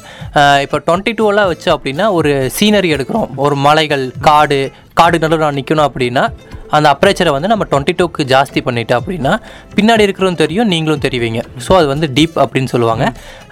ஒரு குறிப்பிட்ட இடத்த மட்டும் ஃபோக்கஸ் பண்ணி தெரியணும்னா அப்படின்னா அது வந்து ஷேலோ அப்படிம்பாங்க. ஷேலோ அப்படின்னு சொல்லுவாங்க. இல்லாட்டி பாயிண்ட் ஆஃப் ஃபோக்கஸ் அப்படிங்கிற மாதிரிலாம் சொல்லுவாங்க. இந்த அப்ரேச்சர் எதுக்கு அப்படின்னா இது வந்து இன்னொருத்தில் ஃபோக்கல் லென்த்துன்னு சொல்லுவாங்க. நம்ம எந்த அடத் அடியில் இருக்கோம் அதாவது நான் கேமராலேருந்து ஒரு பத்து அடி இருக்கிறோன்னா பத்து அடியிலேருந்து ஒரு ரெண்டு இன்ச் வரைக்கும் அந்த டிஃப்ரென்ஸ் தெரியும். அந்த ஃபோக்கல் லென்த் அப்படின்னு சொல்லுவாங்க. இப்போ இன்னும் சில லென்ஸ் எல்லாம் பார்த்தீங்கன்னா இப்போ சில லென்ஸ் எல்லாம் பார்த்தீங்க அப்படின்னா பர்டிகுலராக சில இதுக்கு மட்டும் கவர் ஆகிற மாதிரிலாம் சில மா டிசைன் எல்லாம் பண்ணியிருப்பாங்க. இப்போ எப்படின்னா ஒரு வண்டு இருக்குது அதாவது சின்ன பூச்சி இருக்குன்னு வச்சுக்கோங்களேன். அந்த பூச்சி மட்டும் கவர் பண்ணணும் அப்படின்னா மேக்ரோ லென்ஸ்னு சொல்லுவாங்க. அது என்னன்னா அந்த அந்த சின்ன விஷயத்தை மட்டும்தான் அதை அப்சர்வ் பண்ணிக்கும். இல்லை எனக்கு ஃபுல்லாக வேணும். நான் நின்றுக்கிற இடத்துல ஃபுல்லாக மாஸ் ஓப்பனிங் வேணும். இல்லாட்டி ஃபுல் சீனரிஸ் கவர் ஆகணும் அப்படியே அப்படின்னு சொல்லணும்னா அது வந்து ஒயிட் ஆங்கிள் லென்ஸ்னு சொல்லுவாங்க. அது என்னன்னா ஒரு டெப்த் ஆஃப் மீட்டர் கவர் ஆகும். ஒரு பத்து எம்எம்ல இருந்து ஃபுல்லாக கவர் ஆகும் நமக்கு. ஸோ அது வந்து ஒயிட் ஆங்கிள் லென்ஸ்னு சொல்லுவாங்க. ஃபிஷை லென்ஸ்னு சொல்லும்போது என்னன்னா அது வந்து மீன் கண் மாதிரி இருக்கும். நம்ம ஃபோட்டோ எடுக்கும்போது அது நம்ம எப்படி பார்க்குறோமோ அந்த அளவுக்கு இருக்குது ஸோ ஒயிட் ஆங்கிள் லென்ஸ் எல்லாம் பார்த்தீங்கன்னா நம்ம அப்ரேச்சர் ஓப்பன் பண்ணணும். ஓப்பன் பண்ணணும் அப்படிங்கும்போது டுவெண்ட்டி டூ அது அது வரைக்கும் வச்சு எடுக்கும்போது தான் நம்மளுக்கு ஃபுல்லாக டீப் ஃபோக்கஸ் கிடைக்கும். அதோட ஆரம்பம் எப்படி? அமைச்ச அமைச்சருடைய ஆரம்ப நம்பரும் அதே மாதிரி முடியிற நம்பரும் அப்ரேச்சரோட ஆரம் நம்பர் நான் ஸ்டார்டிங் சொன்ன பார்த்தீங்கன்னா லென்ஸை பொறுத்து ஒவ்வொரு அப்ரேச்சர் நம்பர் வேல்வி ஆகும். எல்லா அப் எல்லா கேம் லென்ஸ் எடுத்துட்டிங்கன்னாவும் அப்ரேச்சர் வந்து டுவெண்ட்டி டூ வரைக்கும் ஓப்பன் ஆகும். அதாவது டுவெண்ட்டி டூ வரைக்கும் போகும். கம்மின்னு வரும் பார்த்தீங்கன்னா மேக்ரோ லென்ஸ் பார்த்தீங்கன்னா one point two zero point eight அப்படிங்கும்போது இத்தினூண்டு ஒரு எம்எம் இப்போ நம்ம ஸ்கேல் எடுத்துகிட்டு one point eight zero point eight mm எவ்வளோ இருக்குமோ அது வரைக்கும் தான் அது ஃபோக்கஸ் ஆகும். இல்லாட்டி டுவெண்ட்டி வரை டுவெண்ட்டி டூ வரைக்கும் எவ்வளோ எம்எம் போகுமோ அந்த அளவுக்கு வந்து நம்ம ஓப்பன் பண்ணிக்கலாம். இப்போ மேக்ரோ லென்ஸ் பார்த்தீங்கன்னா ஜீரோ பாயிண்ட் எயிட் அது வரைக்கும் இப்போ மேனுஃபேக்சர் பண்ணியிருக்காங்க இப்போ நார்மலாக யூஸ் பண்ணுறது பார்த்தீங்கன்னா ஒன் பாயிண்ட் டூ அப்படின்னு சொல்லுவாங்க. ஒன் பாயிண்ட் அதாவது ஒரு ஒரு இன்ச்சு பாயிண்ட் டூ எம்எம் அப்படி இது பண்ணிக்குவாங்க. ஸோ அந்த மாதிரி நம்ம லென்ஸு லென்ஸை பொறுத்து எம்எம் வந்து வேரியேஷன் ஆகும். இது ஆட்டோமேட்டிக்காக நம்ம லென்ஸை அப்ரேச்சர் கம்மி பண்ணும்போது அதாவது ஒன் பாயிண்ட் டூ கொண்டு வரும்போது லைட்டிங் சென்ஸுக்கு வந்து நமக்கு கொஞ்சம் ஜாஸ்தியாக இருக்க வாய்ப்பு உண்டு. ஓகே இப்போ அஹ், ரெண்டு முடிஞ்சிச்சு ஐஎஸ்ஓ தனியாக இருக்கு ஸ்பீட் ஒன்று அபேச்சர் முடிஞ்சிச்சு. இப்போ ஐஎஸ்ஓ ஆமாம் இப்போ ஐஎஸ்ஓ அப்படிங்கும்போது நம்ம நார்மலாக லைட்டிங் எப்படி பார்க்குறோமோ அந்த லைட்டை வந்து நம்ம கேமராலேருந்தே நம்ம ப்ரொடியூஸ் பண்ணிக்கிற மாதிரி இருக்கும். இப்போ எப்படின்னா நம்ம இப்போ இருட்டிலலாம் போகிறோம் அப்படின்னா ஒரு ஆறு மணி ஏழு மணி அந்த டைமில் பார்த்தீங்கன்னா லைட்டிங்ஸ் கம்மியாக இருக்கும். இப்போ நம்ம பன்னெண்டு மணிலேருந்து அஞ்சு மணி வரைக்கும் பார்த்தீங்கன்னா சூரியன் வரை நல்லா இருக்கும். அஹ் அந்த இதில் வந்து நம்ம வெயில் ஜாஸ்தியாக இருக்கும்போது ஐஎஸ்ஓ வந்து நூறில் வைக்கிறது நமக்கு பெட்ரு இப்போ ஐஎஸ்ஓட மினிமம் பாயிண்ட் பார்த்தீங்கன்னா நூறு. ஐஎ ஜாஸ்தி பாயிண்ட் பார்த்தீங்கன்னா ஒவ்வொரு கேமராவுக்கு பொறுத்தும் ஒவ்வொரு ஜாஸ்தியாகும் இப்போ ரெண்டு இருபத்தஞ்சில் இருபத்தஞ்சாயிரம் வரைக்கும் நம்ம ஐஎஸ்ஓ வந்து லைட்டிங் வந்து ஜாஸ்தி பண்ணிக்கலாம். அதாவது ப்ரொஃபஷனல் கேமராவில் வந்து இருபத்தஞ்சாயிரம் வரைக்கும் நம்ம ஐஎஸ்ஓ ஜாஸ்தி பண்ணிக்கலாம். இப்போ பார்த்தீங்கன்னா இந்த கேமராவில் பார்த்தீங்கன்னா நூறு வரைக்கும் பிலோ ஆவரேஜாக இருக்கும். நூறுக்கு மேலே கம்மி பண்ணோம்னா ஆட்டோ மூட மாறிடும். நூறு வரைக்கும் தான் நூறு தான் ஸ்டார்டிங் பாயிண்ட்டு நீங்கள் இப்போ ஐஎஸ்ஓ நூறு எடுப்பீங்களா ஆட்டோ எடுக்கிறீங்களா? இப்போ நம்ம மேனுவல் ஃபோக்கஸ் அப்படிங்கும்போது நம்ம ஐஎஸ்ஓ வந்து நம்ம மேனுவலாக தான் இது பண்ணிக்கணும். ஆட்டோவில் போகும்போது அதுவே ஆட்டோமேட்டிக்காக நமக்கு என்ன வேணுமோ ஜென்ரேட் ஆகிக்காது இப்போ ப்ரொஃபஷனல்லாம் பார்த்தீங்கன்னா எப்போவுமே மேனுவல் மோடு வச்சுட்டு அவங்களுக்கு தகுந்த மாதிரி நம்ம என்ன பார்க்குறோமோ அதை பார்த்து எடுப்பாங்க. இப்போ ஐஎஸ்ஓ நூறு அப்படிங்கும்போது எந்த டைமில் எடுக்கலாம்னு பார்த்தீங்கன்னா மதியான டைமில் ஐஎஸ்ஓ நூறு வச்சுக்கலாம். உச்சி வெயில் உச்சி வெயிலாக இருக்கும்போது. ஏன்னா அதுவே மேலே ஸ்கைலேருந்து ஆட்டோமேட்டிக்காக லைட் கொடுக்கும்போது நம்ம கேமராலேருந்து லைட் வந்து ஜென்ரேட் பண்ணுறதுக்கு அவசியம் இல்லை. இது. இப்போ ஒரு ஆறு மணிலேருந்து ஆறரை வரைக்கும் பார்த்தீங்கன்னா சன் வந்து வந்து லைட்டாக டிம்மாக தான் இருக்கும். நம்ம நார்மலாக பார்த்தாங்கன்னா தெரியும் சன் கிளியராக பார்க்கலாம். ஒரு எல்லோ இஷ்ஷாக பார்க்கலாம். பார்க்கலாம். ஸோ அந்த டைமில் இப்போ மத்தியான வெயில பார்க்கும்போது சன் நமக்கு கண்ணுக்கு தெரியாது. கண்ணு கூசும். ஸோ அப்படின்னா கண்ணை குறுக்கி பார்ப்போம். ஸோ அந்த மாதிரி கூட வச்சுக்கலாம். இப்போ ஆறு மணிலேருந்து ஆறரை மணி வரைக்கும் பா பார்த்தோம் அப்படின்னா லைட்டிங் கம்மியாக இருக்கும். அப்போ ஐஎஸ்ஓ ஜாஸ்தி பண்ணிக்கலாம். அப்போ ஐஎஸ்ஓ வந்து ஒரு இரநூறோ முந்நூறோ நானூறோ எட்நூறு வரைக்கும் கூட போய்க்கலாம். அப்போ ஐஎஸ்ஓ ஜாஸ்தி பண்ணும்போது என்ன ஆகும் அப்படின்னா நம்ம ஸ்டார்டிங்கே சொன்ன மாதிரி இமேஜ் கிளியர் அந்த ஷார்ப்னஸ் இருக்குன்னு சொல்லலாம் பார்த்தீங்களா? அந்த இது வந்து கொஞ்சம் ட- என்ன சொல்றது கம்மியாக ஆரம்பிக்கும். மூஞ்சியெல்லாம் லைட்டாக புள்ளி புள்ளியாக வரும். அது பேர் கிரைன்ஸ் சொல்லுவாங்க நாய்ஸ்னு சொல்லுவாங்க. நம்ம கேமராலேருந்து இன்புட் கொடுக்கும்போது அந்த வாய்ப்பு அந்த கிரைன்ஸ் எல்லாம் வரக்கு வாய்ப்பு பொதுவாக நைட்டு லைட் செட்டப் இல்லாமல் நைட் ஃபோட்டோகிராஃபி இடத்துல கிரெயின்ஸ் நாய்ஸ் இப்போ நான் நார்மலாக சொன்ன மாதிரி இந்த மூணு லை மூணு செட்டிங்ஸ் வந்து லைட்டிங்ஸ் இருக்குது நாலாவது வந்து என்ன சொன்னால் எக்ஸ்டர்னல் ஃப்ளாஷ்னு சொல்லுவாங்க. அதாவது நம்ம இப்போ நம்ம கல்யாண ஃபோட்டோகிராஃபர்லாம் பார்த்தீங்கன்னா கேமராக்கு மேலே ஒரு எல் போர்டு மாதிரி எல் மாதிரி ஒரு ஃப்ளாஷ் மாதிரி அந்த இது எதுக்கு அப்படின்னா நம்ம எக்ஸ்டர்னல் இன்புட்டில் லைட் கொடுக்கறது. எனக்கு கேமரா இருந்து லைட் பத்தல. இந்த டைம்ல இருந்து பத்தல. எனக்கு இன்னும் எக்ஸ்ட்ரா லைட் வேணும் அப்படிங்கும்போது ஒரு செகண்டுக்கு வந்து அது ஒரு லைட் கொடுக்கும். ஸோ அந்த மாதிரி அது வந்து லைட் சர்வீஸ் யூஸ் பண்ணுவாங்க. இப்போ நைட் டைம் ஒரு ஆறு ஏழு மணி வரைக்கும் பார்த்தீங்கன்னா நிறைய பேர் ஃப்ளாஷ் போட்டோ எடுக்கிறதுக்கு உண்டு. இப்போ நம்ம நிறைய பேர் யோசிப்பாங்க. இப்போ நம்ம மதியான டைமில் ஃபோட்டோ எடுக்கிறாங்க. எதுக்கு ஃப்ளாஷ் போட்டு யூஸ் பண்ணுறாங்க அப்படிங்கிற மாதிரி எல்லாம் யோசிப்பாங்க. இப்போ என்னன்னா நம்ம பின்னாடி பேக்ரவுண்ட் பார்த்தீங்கன்னா நல்லா வெளிச்சமாக இருக்கும். அப்போ வந்து நம்ம பேக் லைட் சொல்லுவாங்க. அது வந்து பேக் லைட் வந்து ரொம்ப டீப்பாக இருக்கும்போது ரொம்ப வெளிச்சமாக இருக்கும்போது நம்ம ஐஎஸ்ஓ கம்மி பண்ணும்போது சப்ஜெக்ட் அப்படின்னு சொல்கிறாங்க வந்து மனுஷங்க இல்லாட்டி பூவே யாராச்சும் சொல்லுவாங்க முன்னாடி யார் மெயினாக இது பண்ணுறாங்களோ அவங்க வந்து சப்ஜெக்ட்னு சொல்லுவாங்க. அவங்களுக்கு வந்து என்னென்னா லைட்டிங் கம்மியாகும். ஸோ நம்ம பின்னாடி லைட்டிங் பார்க்கும்போது இவங்களுக்கு லைட்டிங் கம்மியாகும். ஸோ நம்ம இங்கேருந்து ஃப்ளாஷ் கொடுத்தோம்னா இவங்களுக்கும் கரெக்டாக இருக்கும் அவங்களுக்கு கரெக்டாக இருக்கும். ஸோ இதுக்காட்டி தான் வந்து மத்தியான டைமில் வந்து எல்லாரும் ஃப்ளாஷ் போட்டு யூஸ் பண்ணுவாங்க இதில். இப்போ அந்த ஃபோட்டோ எடுக்கும்போது ஒரு சவுண்டு வரும். அது கொஞ்சம் ஒரு ஒரு கிளிக் எடுங்க. இப்போ கேட்குறவங்களுக்கு ஃபோட்டோ கேமரா பக்கத்தில் தான் இருக்குன்னு தெரிஞ்சுக்கலாம். இப்போ பார்த்தீங்கன்னா கேமரா நம்ம ஓப்பன் பண்ணியாச்சு. ஓப்பன் பண்ணதுக்கப்புறம் ஃபோக்கஸ்ன்னு சொல்லுவோம். நம்ம எங்கே இடத்துல ஃபோக்கஸ் வேணும் முன்னாடி இருக்கிறவங்க ஃபோக்கஸ் வேணுமா பின்னாடி இருக்கிறவங்க ஃபோக்கஸ் வேணுமா அப்படின்னு பார்ப்போம். அப்படி நம்ம ஃபோக்கஸ் ரிங் திருகும்போது ஆ நம்ம ஃபோக்கஸ் ரிங் திருகும்போது ஒரு மாதிரி லைட்டாக பீப் சவுண்ட் மாதிரி வரும். இது வந்து இப்போ நார்மல் கேமராவில் வந்து நைன் ஃபோக்கஸ் பாயிண்ட் இருக்கும். இதில் ப்ரொஃபஷனல் கேமராவில் பார்த்தீங்கன்னா சிக்ஸ்டி ஃபோர் ஃபோக்கஸ் பாயிண்ட் வரைக்கும் இருக்கும். ஸோ நம்ம எந்த இடத்துல ஃபோக்கஸ் வேணும் அப்படிங்கிற மாதிரி. இது வந்து நைன் ஃபோக்கஸ் பாயிண்ட்ல நான் சென்டர் ஃபோக்கஸ் பாயிண்ட்ல வச்சிருக்கேன். அப்போது நம்ம ஃபோக்கஸ் பண்ணும்போது இது வந்து ஃபோக்கஸ் சவுண்டு நம்ம எங்கே ஃபோக்கஸ் வச்சிருக்கோமோ அங்கே ஃபோக்கஸ் ஆயிடுச்சுன்னு தெரிஞ்சிச்சுன்னா இந்த மாதிரி ஒரு பீப் சவுண்ட் வரும். இந்த மாதிரி ஒரு பீப் சவுண்ட் வரும். ஸோ இது வந்து ரெடி டு டேக் அப்படிங்கிற மாதிரி ஓகே இப்போ நம்ம ஷட்டர் கிளிக் பண்ணும்போது இப்படி அடிச்சிச்சுன்னா நான் இப்போ வந்து ஒரு செகண்டுக்கு முப்பது சதவீதமாக பிரித்து வச்சிருக்கேன். ஷட்டர் ஸ்பீட் அப்போ வந்து ஒரு சவுண்டு கேட்கும் இந்த சவுண்டு கேட்கும் இப்போ வந்து நான் ஷட்டருக்கு வந்து ஒரு செகண்டுக்கு வந்து நிறைய வண்டி போகிற மாதிரியா? ஆ. இப்போ நான் நம்ம ஃபேனு ட்ரெயின் எடுக்க போகுது அப்படின்னா ஒரு செகண்டுக்கு வந்து நான். ஆ. ஒரு செகண்ட் வந்து நாலாயிரம் நான் பிரித்து வச்சிருக்கேன். அப்போ சவுண்ட் பார்த்தீங்கன்னா அவ்வளோதான் ஒரு செகண்டு டக்குன்னு கிளிக் ஆயிரும். இப்போ இந்த சவுண்டுக்கும் இப்போ நான் வந்து ஒரு செகண்டுக்கு த்ரீ தேர்ட்டி வைக்கிறேன். இந்த சவுண்டுக்கு கொஞ்சம் டிஃப்ரெண்ட் இருக்கும் இப்போ வந்து அதே வந்து நான் செகண்ட் வந்து ரொம்ப கம்மி பண்ணிக்கிறேன். ஒரு மூணு செகண்ட் நாலு செகண்ட் அப்படின்னு கம்மி பண்ணும்போது எப்படின்னா இப்போ வந்து நான் ஒரு பத்து செகண்ட் வச்சுருக்கேன். பத்து செகண்ட் இருக்கும்போது ஃபோக்கஸ் ஆயிருச்சு. ஷட்டர் கிளிக் ஆயிருச்சு. இனி லைட்டை அப்சர்வ் பண்ணிட்டு இருக்கு. உள்ள ரைட்டை அப்சர்வ் பண்ணிட்டு இருக்கு. ரிலீஸ் ஆகல. ம். இப்போ ரிலீஸ் ஆயிருச்சு. ஸோ இந்த டைமில் என்னென்ன லைட்டிங்ஸ் இருக்கோ அது அவுட்புட் பார்த்தீங்கன்னா பயங்கர வெளிச்சமாக இருக்கு. ஏன்னா எதுவும் கரெக்டாக இதாகலை ஏன்னா இப்போ வெளிச்சமாக இருக்குது என்ன சொன்னா இப்போ நம்ம ம- மத்தியான டைமில் அப்படி எடுக்கும்போது எப்படின்னா அந்த அது லைட் ஜாஸ்தியாக இருக்கும். இப்போ நம்ம இது பண்ணும்போது ரொம்ப ஜாஸ்தியாக இருக்கும். இப்போ நம்ம இருட்டு இரவு டைமில் இரவு நேரத்துலலாம் எடுக்கும்போது அந்த வண்டியெல்லாம் கிராஸ் ஆகும்போது எடுத்தோம்னா அது ஸ்லைடு போன மாதிரி ஒரு அந்த இது இருக்கும். ஸோ இதுதான் இந்த இது. இப்போ நம்ம அஞ்சு செகண்டுக்கு பதிலாக ஒரு நாலு செகண்ட் மூணு செகண்ட் வச்சிட்டோம் அப்படின்னா ஃபோக்கஸ் ஆயிருச்சு. கிளிக் பண்ணியாச்சு. ஒன்று ரெண்டு மூணு. இப்போ ரிலீஸ் ஆயிரும். ரிலீஸ் ஆயிடுச்சுங்களா ஸோ மூணு செகண்ட் வரைக்கும் என்ன டைமிங் இருக்குமோ அது ரிலீஸ் ஆகிக்கும் இப்போ நார்மலாக நம்ம ஒரு மனுஷங்களை எடுக்கும்போது மனுஷங்களோட மூமெண்ட் எடுக்கும்போது அப்படின்னா ஒரு ஒரு செகண்டுக்கு முப்பதுல இருந்து முப்பது சதவீதத்துலேருந்து பிரிச்சுக்கலாம். நூற்றி இருபத்தஞ்சு வரைக்கும் நம்ம வச்சுக்கலாம். அதோட ஸ்பீடு இது வந்து மேன் அப்புறம் பூனையோட ஸ்பீடுன்னெல்லாம் சொல்லுவாங்க. இந்த ஸ்போர்ட்ஸ் ஜேர்னலிசம் எல்லாம் இதை வச்சு தான் அவங்க எடுப்பாங்க. ஆமாம் ஸ்போர்ட்ஸ் ஜேர்னலிசம் அப்படிங்கும்போது கொஞ்சம் அவங்க மூமெண்ட் எல்லாம் கொஞ்சம் ஸ்பீடாக இருக்கும். அப்போ என்னன்னா ஒரு செகண்டுக்கு ஐநூறுலேருந்து ஆயிரம் வரைக்கும் அவங்க போய்க்கொண்டா வாய்ப்பு இருக்குது அதுக்கெல்லாம் வந்து ஸ்பீட் லென்ஸ்னு சொல்லுவாங்க.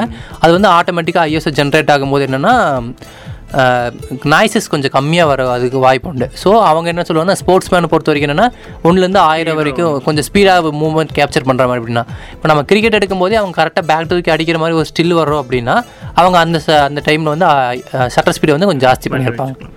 இப்போ இது இதே மாதிரி தான் நிறைய விஷயங்கள் பேசிட்டு இருந்தோம் ஸோ கடைசியாக லைக் நம்ம லிசனர்ஸுக்கு ஏதாச்சும் வேண்டுகோள் இல்லாட்டி ஒரு அட்வைஸ் ரிகார்டிங் ஃபோட்டோகிராஃபி பற்றி பதிவு பண்ணணும்னா நீங்கள் பண்ணிக்கலாம். நம்ம வீட்டிலேருந்து சொல்லுவாங்க நான் இங்கே வந்து இந்த சினிமா ஃபீல்டு படிக்க போகிறேன் நான் கொஞ்சம் நாலேஜபிளாக இருக்கேன் அப்படிங்கிற மாதிரி சொல்லுவாங்க. ஸோ அவங்களுக்கெல்லாம் என்ன சொல்கிறேன்னா தாராளமாக என்கரேஜ் பண்ணலாம். இந்த கற்று வச்சுட்டோம்னா என்ன சொல்லுவாங்கன்னா கற்றுக்கிற வரைக்கும் சும்மா இருக்கிற மாதிரி தோணும். ஆனால் அதுக்கப்புறம் வந்து நமக்கு நிறைய வாய்ப்புகள் ஜாஸ்தியாக இருக்கும். இப்போ என்ன சொன்னோம்னா சினிமா ஃபீல்டில் நம்ம வாய்ப்புகள் ஜாஸ்தியாக இருக்கும். இப்போ பத்திரிக்கைகள் அஹ், அதிலலாம் பார்த்தீங்கன்னா நம்ம விஸ்காம் ஸ்டூடெண்ட்ஸு மாஸ்காம் ஸ்டூடெண்ட்ஸ் இவங்க தான் ஜாஸ்தியாக இருக்காங்க. அதுவும் இல்லாமல் ரேடியோ அப்புறம் நம்ம அன்றாட வாழ்க்கையில் நடக்கிற எல்லா சோஷியல் ஆக்டிவிட்டீஸும் நம்ம பார்க்குறதுக்குண்டான எல்லா அதாவது அவுட் சோர்ஸில் எப்படி என்னென்ன தெரிஞ்சுக்கிறோமோ அதெல்லாமே இவங்க நம்ம யூஸ் பண்ணுறதா தான் இருக்கும். ஸோ நம்ம வாய்ப்புகள் ஜாஸ்தியாக இருக்குது அது இல்லாமல் இப்போ இன்டர்நெட் பிளாகிங்லாம் கொஞ்சம் ஜாஸ்தியாக இருந்தது. ஸோ அந்த மூலியமான நிறைய வாய்ப்புகள் இருக்குது ஸோ பசங்களை தாராளமாக விஸ்காம் எல்லாம் ஜா ஜாயின் பண்ண வைக்கலாம். ஸோ அதுக்கு ஒன்றும் பிரச்சனை இல்லை. இப்போ வெட்டிங் ஃபீல்டு என்னோட சைடில் வெட்டிங் ஃபீல்டை பொறுத்த வரைக்கும்னா எங்களுக்கு கொஞ்சம் டைமிங் கொடுங்க. டைமிங் கொடுத்துட்டு எங்களுக்கு கோ என்ன சொல்கிறதுனா இப்போ நான் நார்மலாக டெக்கரேஷனுக்கும் சமையல்காரங்களுக்கு கொடுக்க வேண்டிய அதே இம்பார்ட்டன்ஸ் எங்களுக்கும் கொடுத்தோம்னா இன்னும் கொஞ்சம் கொஞ்சம் மூமெண்ட்ஸ் எல்லாம் ஜாஸ்தியாக வரும். இப்போ என்ன டெக்கரேஷன் வந்துன்னா அந்த டைமில் வந்துட்டு அவங்க போயிடுவாங்க சமையல்னா அந்த டைமில் வந்துட்டு போயிடுவாங்க ஸோ உங்கள் கடைசி வரைக்கும் பார்க்க வேண்டியது வந்து உங்கள் ஃபோட்டோஸ் வீடியோஸ் தான் கடைசி வரைக்கும் பார்ப்பீங்க. இப்போ ஒன்றும் இல்லை உங்கள் குழந்தைங்க வந்துட்டாலும் இதான் உங்கள் அம்மா வந்து இப்படி தான் கல்யாணம் பண்ணாங்க அப்படின்னு காமிக்க போகும்போதுன்னா அந்த டைமில் கிளாரிட்டி கொஞ்சம் ஜாஸ்தியாக இருக்கணும். ஸோ அது வந்து எங்களுக்கும் கொஞ்சம் இம்பார்ட்டன்ஸ் கொடுத்தோம் அப்படின்னா நாங்களும் இன்னும் கொஞ்சம் நல்லா பெட்டர் எடுத்து கொடுப்போம். எங்களுக்கு இன்ட்ரெஸ்ட் ஜாஸ்தியாக இருக்கும். ஏன்னா நாங்கள் எல்லா கல்யாணத்தில் வந்து இன்னி கொஞ்சம் குவாலிட்டி வந்து நல்லா டெவலப் பண்ணி கொடுக்கணும்னு ஆசைப்படுவோம். பல பழைய கல்யாணம் இப்படி எடுத்தோம் இன்னும் இந்த கல்யாணம் வந்து கொஞ்சம் ஜாஸ்தியாக எடுக்கணும் அப்படின்னு சொல்லுவோம். ஸோ பழைய பழைய மரியாதை எங்களுக்கும் கொடுத்தோம் அப்படின்னீங்கன்னா இன்னும் பழசு மாதிரியே தான் இருக்கும். ஓகே நன்றி. வாய்ப்பு கொடுத்தவங்களுக்கு நன்றி. ஓகே தேங்க்யூ ரத்தின வாணி தொண்ணூறு புள்ளி எட்டு சமுதாய வானொலியில் ரத்தின நேரம்.